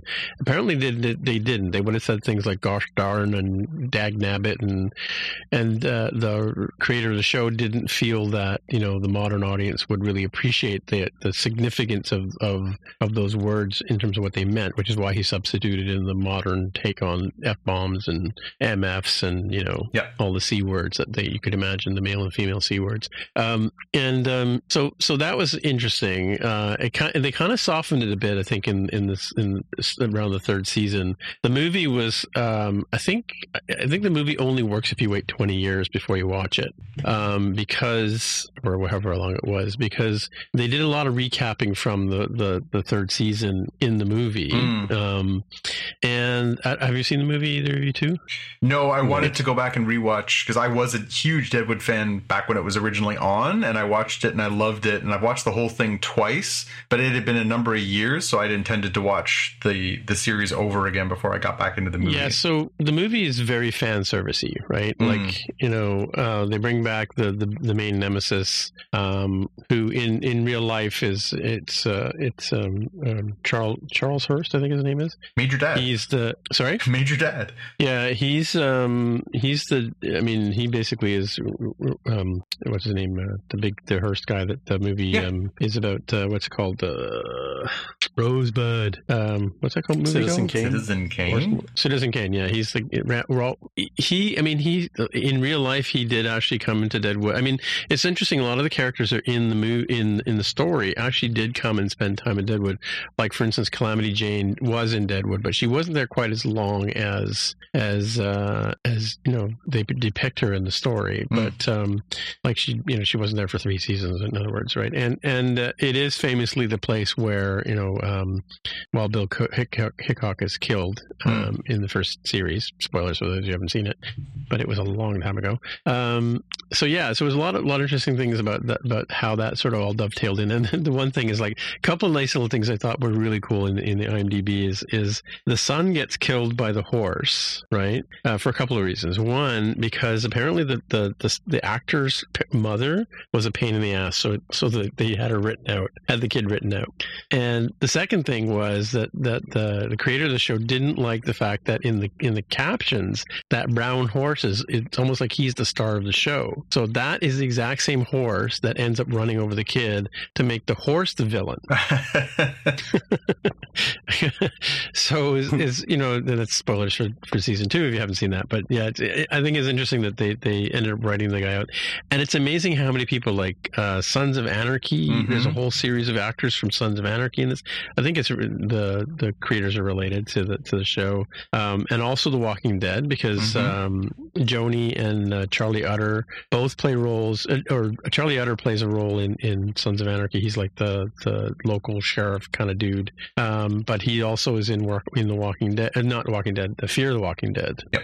And Joanie Stubbs is one of the main characters in the first two seasons, right? So, um, I mean, the actress who plays yeah, Kim Joanie Dickens. Stubbs. Yeah. Kim Dickinson, yeah, and and you know, and then Tim Olyphant went on to play. Um, I knew him Justified. Yeah. uh, I mean, I watched the, the first, you know, six or shows, six shows of, the, Justified. I think you had the, the box set or something. Yeah, I, I have them all. I love Justified. It's one of my favorite shows. Yeah, and, and he went on like he went right into to, to that. And of course, he was in you know we talked about him last year on, on the Mandalor- Mandalorian as well. Mhm. Always playing he showed a, a lawman. Yeah, and uh, so it- it's interesting, and you know they even brought in Wyatt Earp because Wyatt Earp actually did show up in in Deadwood to try and, and Deadwood, South Dakota. This really is a place, you know. Um, so it's kind of interesting that it kind of, I mean, it was part of the gold rush, is why why it's sort of one of the one of the magnetic places, like the Yukon was in in our our part of the world, right? But um, yeah, so it, and you know it, it is up there north in terms of in terms of like it's I think it's further north than we are Mhm. in Toronto, but um, it, a really interesting story. But like I said, you know, I think it, um, you know, it, it's a, a bit like um, a, a sort of fiction, fictional literature, I guess. You know, Yeah. called, you know, where you, where you have a story like it's based on actual historical events, but they kind of you know play with them a bit. Um, it gets a little tiring, like I said. Um, I, I, you know, I'm not sure. I forgot, I forgot. I think I did look up the reason why it was canceled, but um, can't remember what it was. But yeah, I could, I could see why it got canceled too, right? Because it, it does get a little tiring uh, in some senses, right? But um, Yeah, I get it, but it was always the issue was always that it ends on a real sort of unresolved place. You know, like the bad guy basically wins at the end of season three, and they're like, and there's no more episodes. See, because yeah, George Hearst is sort of this, you know, all-encompassing politician bad guy, Yeah, and and he basically wins. He kills off one of the heroes, and he basically he wins. Yeah. And then they're like, there's no more episodes, and so for the longest time, the people were just clamoring, like, please give us a more satisfying ending than this, because we, Well, it came out in 2019. It wasn't that you know it was fairly recent the movie came out, right? So it, it was a long gap between the two Yeah. things, like a like, crazy long it was gap. 'Cause 2002 or something like that. or- 2004 was when the first season came out. I think, like, it is a Right, long time ago. Uh, you forgot to mention the best part of the show, which is Molly Parker, who uh, Canada, can, Canadian Canada's girl. own Marley Parker. yes. Uh, she's Oh no no no no the, the the girl that played uh, um, Calamity Jane. Oh my god! Oh, I have to Robin go back and Wagner, look. yeah. She she actually did win an, win a, an Emmy for that role or Yeah, something. yeah. She won something for that role. But she uh, was great, and she there, I mean, there's so many good, and, and so was Paula Malcomson, the uh, woman who plays Trixie. She was great. Did you know that Cy is actually Paula Paula's father No, in real life? Yeah, Hmm, interesting. Yeah. Yeah, I mean, Anyway. so many good performances in this show, and, and you know, again, it is when you look back on it, you're like, oh, that person's also in here. Oh, that person's in here. Oh, that person's Yeah. in here. It really is. Uh, And Woo Woo is hilarious. oh yeah, it's, uh, we can't Young, so we can't say what he said all the time, but yeah, but yeah, no, great show. I, I'm, I'm, I'm, you're rekindling my interest in going back and watching the whole thing. I, I just felt like I, it had been so long between my watches of it that uh, I felt like I could use a recap. yeah, for sure, for sure. My next pick is Solar Opposites, which I kind of I saw it and I kind of stumbled on it and thought, hmm, should I watch it? I was a little leery about watching, it, but it's from the same people who make Rick and Morty, Hmm. and uh, it's I mean the same voices too. So it is. It's kind of like you know th- there is a bit of time travel in there are a bit of spoilers there for folks, but um, it's about a, a couple of uh, the planet blows up, Smur- Smurl or something like that blows up. They the, so they, they put two people two people together and they're they're in a relationship, but they're they're not male or female. They, they they sort of have these male or female poles to the characters, um, and uh, they each get a couple of replicants, which are basically their spawn, and a pupa, right? and they get sent down. To, they end up crashing on Earth, and they, they're on top. Of and so like the whole, you know, everybody in the school, the kids, two two young kids go to school, and and it, the principal hates them, and everybody hates them, and it, it's hilarious. But it's it's sort of like um, the couple, the, the main characters, the, the main the main dude is is uh, voiced by the same guy who does uh, Rick's voice, and um, and his partner, his partner's just like a real. So it's sort of almost like the Odd Couple animated Hmm. in a sense. Um, but yeah, they're and they're they're and they're always getting up to antics, and and it's got that same sort of like if you're missing Rick and Morty and you, you want to watch something till then, it's it's basically one and a half seasons in. The first season's completely available on Disney Plus, and second season is is uh, coming out one every Friday. There we go with the Fridays again. Um, but yeah, it's it's and there's it's the same sort of twisted, you know, storytelling that you get in Rick and Morty. Not quite as sophisticated in a sense, but but it definitely has it definitely has some some if you're if like it, it stands up with with that that same sort of genre as, of uh, storytelling, right? So pretty good, yeah. Cool. And it's trying to airing here on Disney Plus through that Star edition that they added Yes. in here in, Right. in Canada. It's a Hulu show in the States. Oh, is it okay? Yeah. All right. Um, Made for Love. Hmm. The same actress who was in uh, uh, Palm Springs, I believe, right? Palm Springs, yeah. Um, yeah. I- Interesting story. Um, it's I don't know. It, it's got a sci-fi element to it, which is why it sort of fits into our show. Um, but I think the the ending, the ending, obviously they're setting up a second season, but the ending was a little on the nose kind of thing. But uh, yeah, definitely worth a watch. Um, you know, uh, interesting. Like it's it's about a, a woman who is uh, she's in she's married to a the richest guy, like the almost Elon Musk type of guy, right? Mm. Bill Gates, Elon Musk. He's he's got technology or whatever, and he um, forces her to be his wife and keeps her in this you know virtual reality for ten years. Hmm. And it starts where she and in the first episode she escapes, and then she goes back home to her. She's basically a trailer trash girl at the end of the day, right? Um, no offense to trailer trash people, but you know her her, her father uh, Ray Romano um, you know, her mother's dead. He's he's in, he's had he has a relationship with a sex doll, um, who he dresses and acts. You know, ha- has everybody is expected to to you know treat her as a real person. Um, and of course, the entire town thinks he's you know loopy because he's the guy with the sex doll. Anyway, this is what she comes home to, right? And and she has to sort of go through this, you know, this sort of uh, uh, oh my god, I've been imprisoned by this dude, and and because he's a techno, you know, techno genius, she just can't get away from him, Yeah. right? Yeah. yeah. So it's a great story. I don't know if you guys have seen any of it, but uh, definitely, definitely worth a watch. I'm not going to give any spoilers away on that one, but I've, I've, I've already said too much, but I haven't said, I haven't said too much, but yeah. Yeah, I mean that's that's pretty much what you get from the trailer. Anyways, I, I had flagged that one because I Kristen Milioti is the actress's name, is Mm, the thank you. Yep. Um, She was she was really good in, in Palm Springs, and she was the mother. And she was in Black Mirror. She was in Yeah, Black Mirror. She was in a great episode of Black Mirror. She was the mother in the last season of How I Met Your Mother, and Right. Yes. Yes. she is a, a really talented singer and a really talented actress. I, I really enjoy her anyway. So I had flagged that one as a, as, as a to watch. So I'm glad that it's got the uh, Tim stamp of approval because I think that yeah, one's uh, it- looks it's good. a, it's a little. It's funny because I I, I hope she's not going to get typecast into that kind of role because it is a little bit like Palm Springs in a sense, right? But, Yeah. but not quite not quite as loopy, if you know what I'm saying. Somebody who looks sweet but is actually kind of uh, bitter on the inside. yeah, no, yeah. She's hard done by for sure. Mm, hmm Anyway, All right. Well, that was, me. that was back on the list. all right. Now get your big bab of popcorn and your big gulp ready for Honey's next piece. Kombat! Yeah, two Sorry. two very different movies on my uh, watch list on very different uh, streaming services. So HBO had uh, Mortal Kombat, the 2021 edition one, and um, you know I actually think it's it's pretty enjoyable. Um, it, it's got its flaws for sure. Um, it benefits from I think Is it like two people standing on either side of the screen for the whole movie? they, they they don't quite do that, but they they, they kind of get you there. So I think they do a decent job of uh, bringing in characters. They don't try to overload it with too many characters, which which can be a problem for something that uh, as a property has as many characters as something like Mortal Kombat does. And it's it's kind of interesting that they they s- sort of intentionally eh, from the basic premise of the movie set up the fact that you kind of want a sequel because the whole premise of the movie is hey you know this video game about a fighting tournament so the main bad guys want to make it so the tournament never actually happens and then Yeah. plot happens right um uh so it's got that it, it's a little weird in that it introduces a uh you know a completely original character as far as i know. Um but i, I think that's so that they have the excuse of oh this is the audience surrogate. This is the person who has things explained to them. Um, but it's it's got uh, i think a decent amount of comedy. It's got good action. And um how does it compare to the original uh, Mortal Kombat movie? Kind of hard to judge. I need to watch that movie again with not teenager eyes and see how I feel as a much older adult uh, about that. That one is uh, uh, near and dear for nostalgia reasons, if nothing else. But um, it's definitely a whole lot better than Mortal Kombat Annihilation, the, the sequel from the 90s. So I'd say check it out, especially if you've already been paying the monies for HBO Max. Yeah, it's another one where you know you you you uh, rip on us for our subsidized sci-fi, but the only way to watch Mortal Kombat here right now is to pay the thirty dollars to rent it on on uh, PVOD.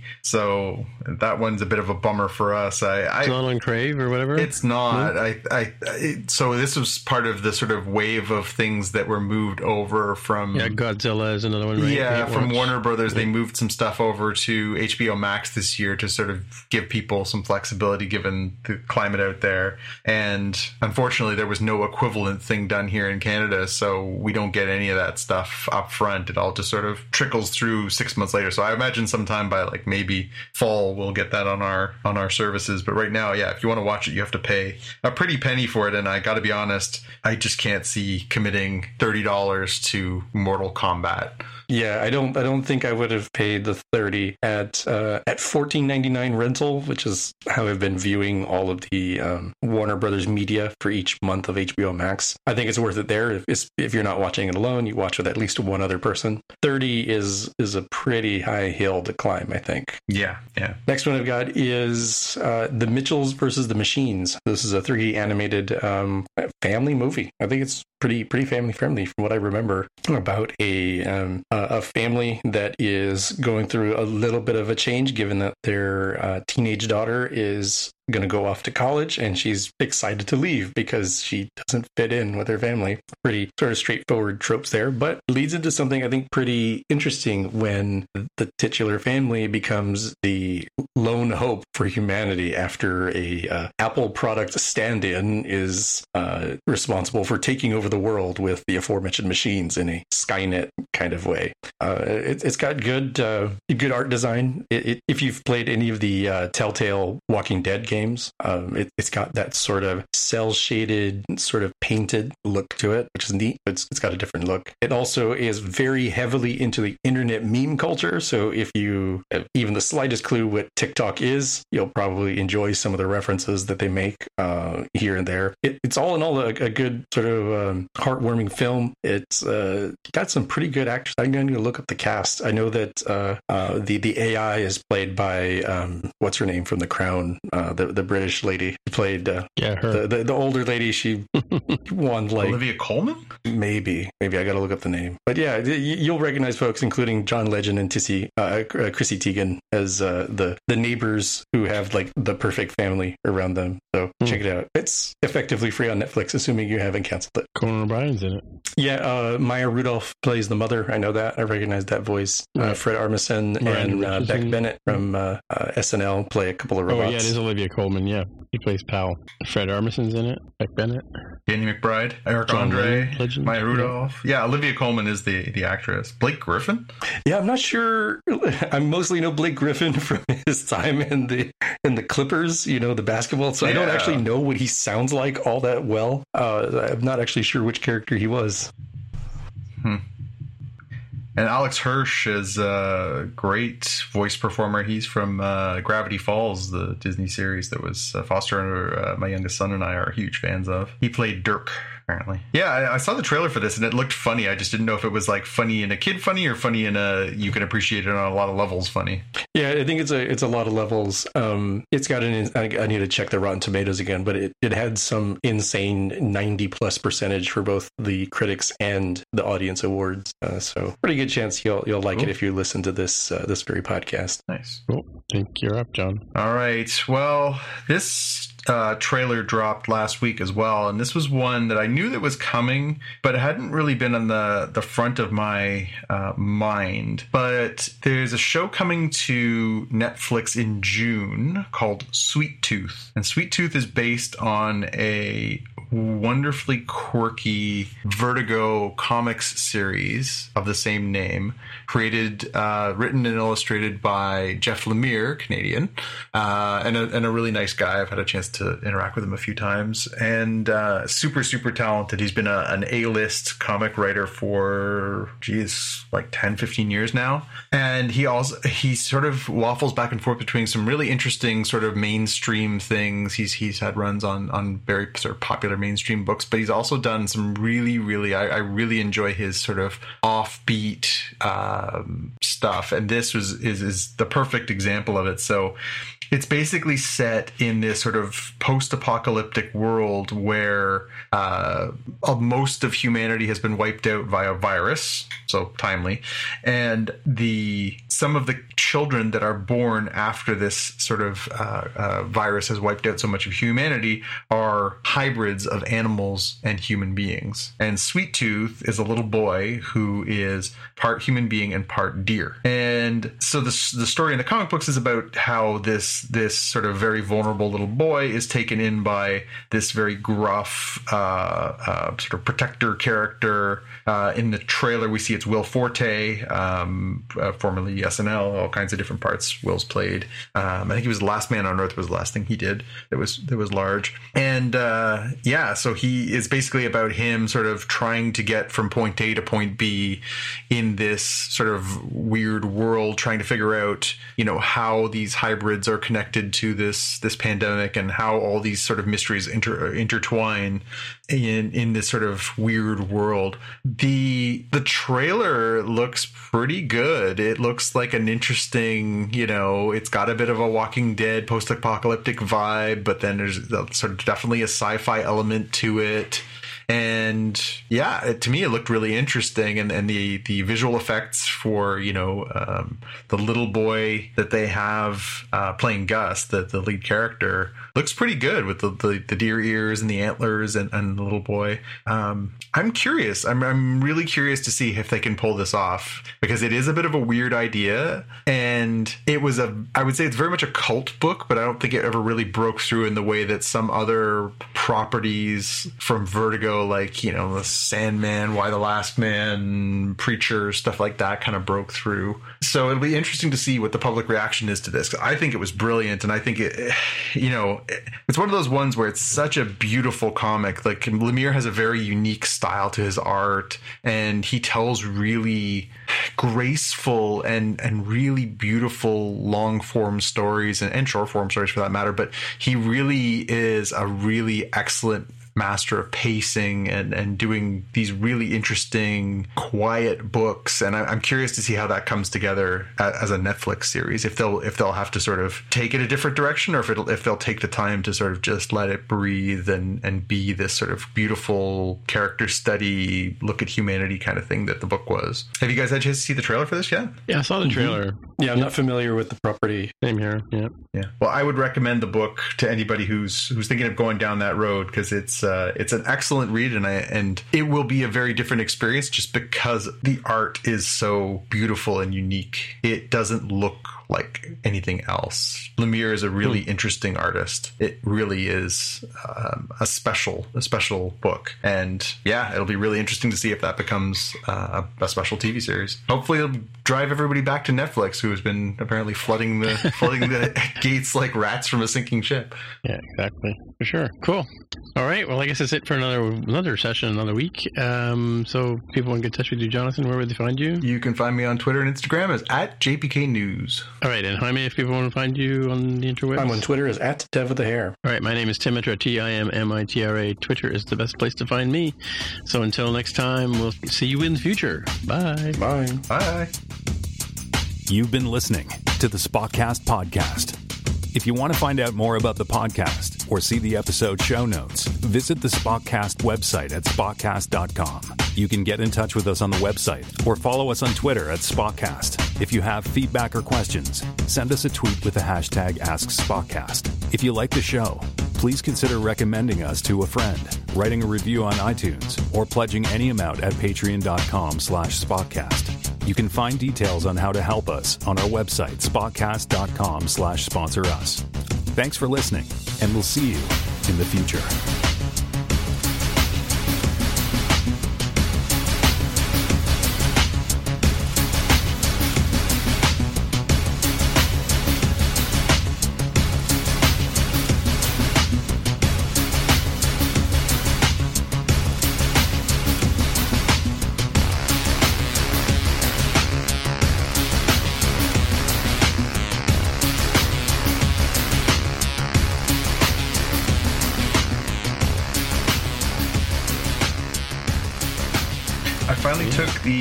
The advice I think you had given many episodes back, to him and watched Ted Lasso. Oh, yeah. Yeah. I loved it. I really did. Yeah? I thought it was really charming. I, I wasn't sure what to make of it because you know I, I wasn't not necessarily enamored of you know the sort of uh, uh, middle American going The over premise, to England, yeah. the Yeah. whole bit. But damn, that show is charming. So many good characters. So much. You know, it's funny. It's it's heartfelt. It's it's really good. It's really good.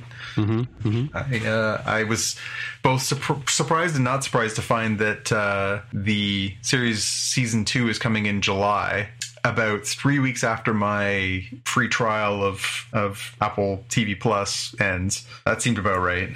Yeah, I, I will probably wait for all of Ted Lasso to be done and maybe watch some other thing like uh, Servant or something before I would resubscribe because my trial also ends inconveniently. I, I think I did the math and I think I can see all of Mythic Quest season two before it ends. And that'll be the, the last hurrah on my uh, my freeloading moocher account that I have from buying my device more than That a year same ago. same thing. Yeah, yeah, yeah. I, I looked at it and I was just like, huh. I wonder what when my thing expires. Oh, it expires at the end of June. When does this come out? Three weeks later. Yeah, that's about right. Oh, what what what expires your free uh, your free Apple TV? or- Yeah, I got I got a free subscription to Apple TV Plus with my purchase of my iPhone uh, 11, and so Yeah. I've had that, and they've extended it a couple times because I guess they wanted to make sure that they put you know enough quality material out there so that you had a chance to sort of get hooked.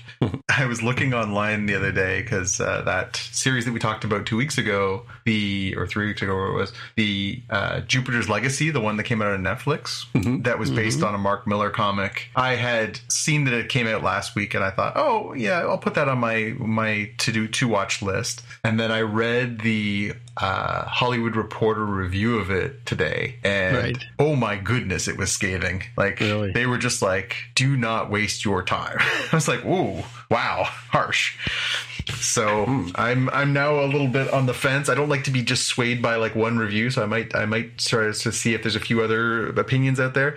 But actually, I saw a couple of um, friends in, in the comic book community here in in Canada who I, I'm social media friends with, and they were saying great book, not great show. So I, I'm Okay. disappointed that it sounds like it was not uh, up to scratch. But uh, I, I will reserve my judgment. I will not be, uh, per, you know, perhaps swayed by what everybody else thinks. Maybe I'll, I'll get, still give it a shot. But it doesn't sound like it's being uh, enjoyed very much right now.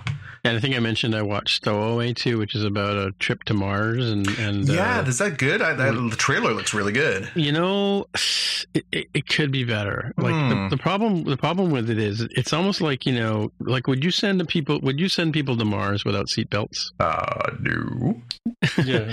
So it has a whole lot of like, like okay, so things break down in the ship because they didn't bring any redundant resources with them. Hello, you're going to Mars for two years, you don't have backups, you know, no safety protocols. It's like it, there's a whole lot of things in this that are just, you know, yeah, it it wants to be a great movie, but or wants to be a great story, and, and the ending's a bit, eh, whatever. Mm, Um, but yeah, it's it's uh, you know it it just like like so many things go wrong on the ship, and you're like, where's the backup? What thing that broke just broke? Like, why would you only send them to there with one of these? You know, ridiculous. Yeah, Hmm. or not having the skills to fix things. You know, so That's too bad. I just looked at the uh, I just looked at the Rotten Tomatoes for Jupiter's Legacy. Right now, it's at a solid thirty eight percent. right. Oh, I was gonna say, is the Hollywood Reporter a good good measure for?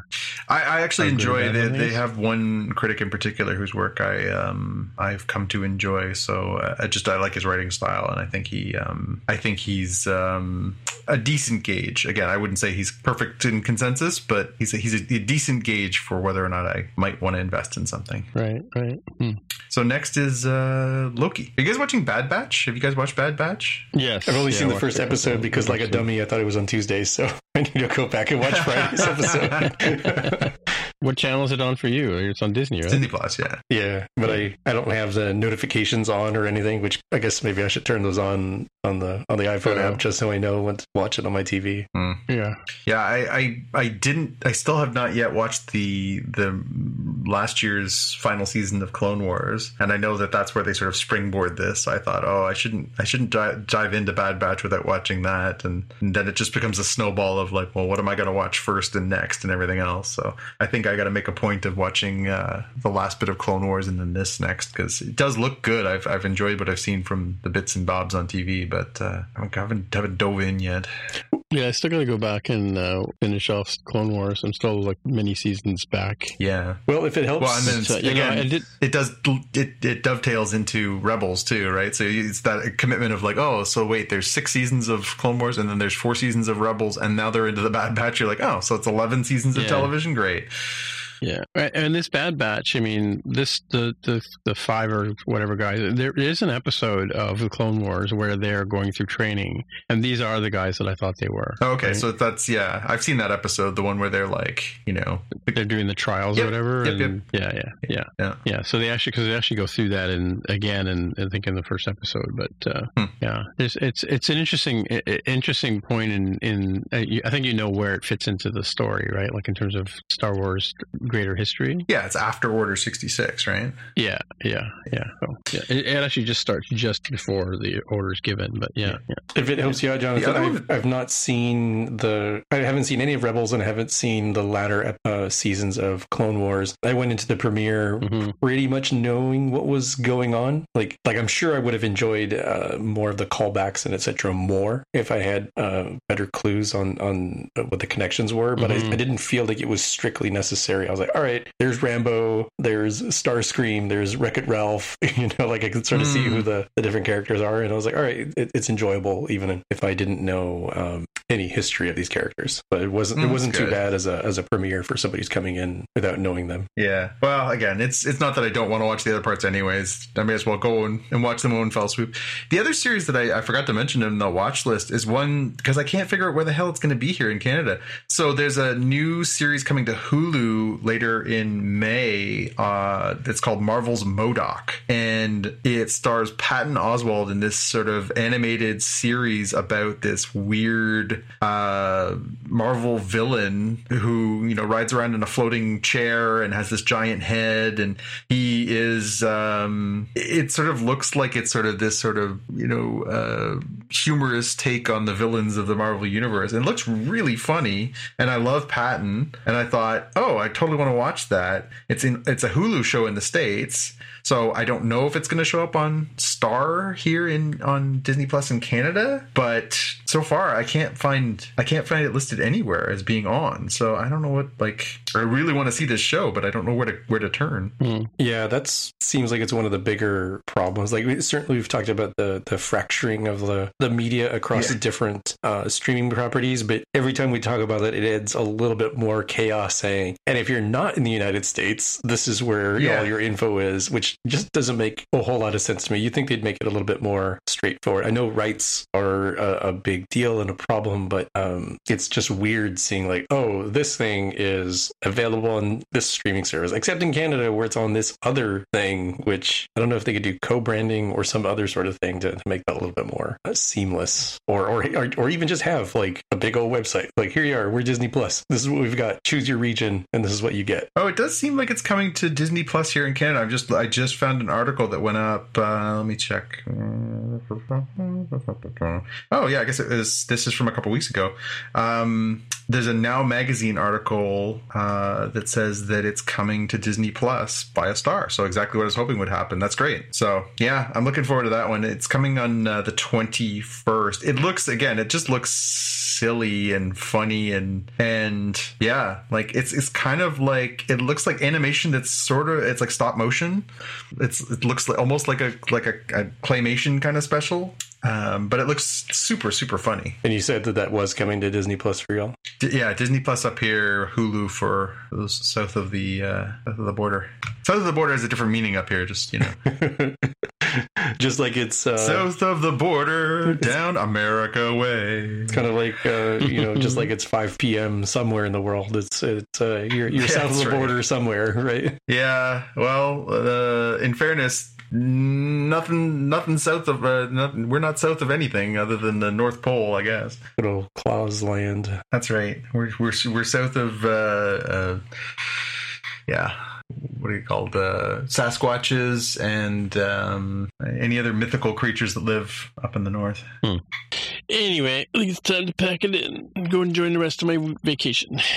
Well make sure you tune in uh, at at 1205 the first episodes of the Canadian Health Information Podcast are coming to your local podcast platform. This is a uh, project that I've been working on here for the uh, the government agency I mm-hmm. work for, and yep. uh, yeah, we've got our new podcast starting tonight. So, what's your role in it? Just a writer, or uh, I am the producer, and okay. um, so I am working. How is it on, actually being made, and who's recording, and all that kind of stuff? So we have an external vendor that we work with that does the recording and the editing for us. Oh, nice. Because uh, especially for first season, we really wanted to sort of set a, a good quality bar, and uh, the host is one of my colleagues who uh, is uh, a communications person and uh, and a media relations expert, and she is excellent. Um, and then I worked with a small team of about six people, uh, all of us in that uh, that basically conceived, organized, did everything, and then um, uh, yeah, we're sort of the ones seeing it to the gate. And I've been sort of the exec producer slash actual producer uh, during the recordings, helping working the questions and stuff. But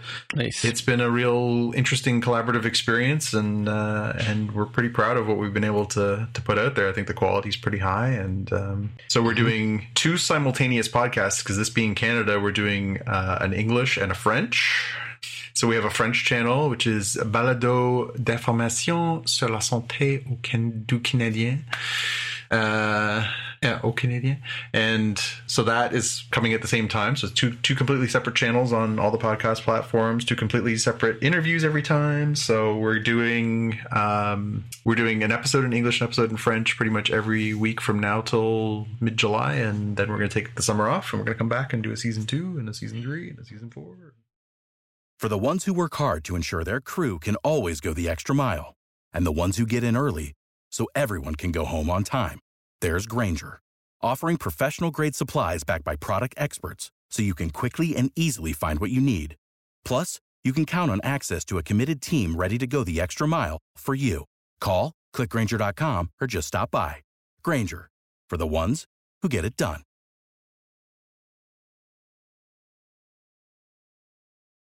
When you need mealtime inspiration, it's worth shopping Kroger, where you'll find over 30,000 mouthwatering choices that excite your inner foodie. And no matter what tasty choice you make, you'll enjoy our everyday low prices, plus extra ways to save, like digital coupons worth over $600 each week. You can also save up to $1 off per gallon at the pump with fuel points. More savings and more inspiring flavors make shopping Kroger worth it every time. Kroger, fresh for everyone. Fuel restrictions apply.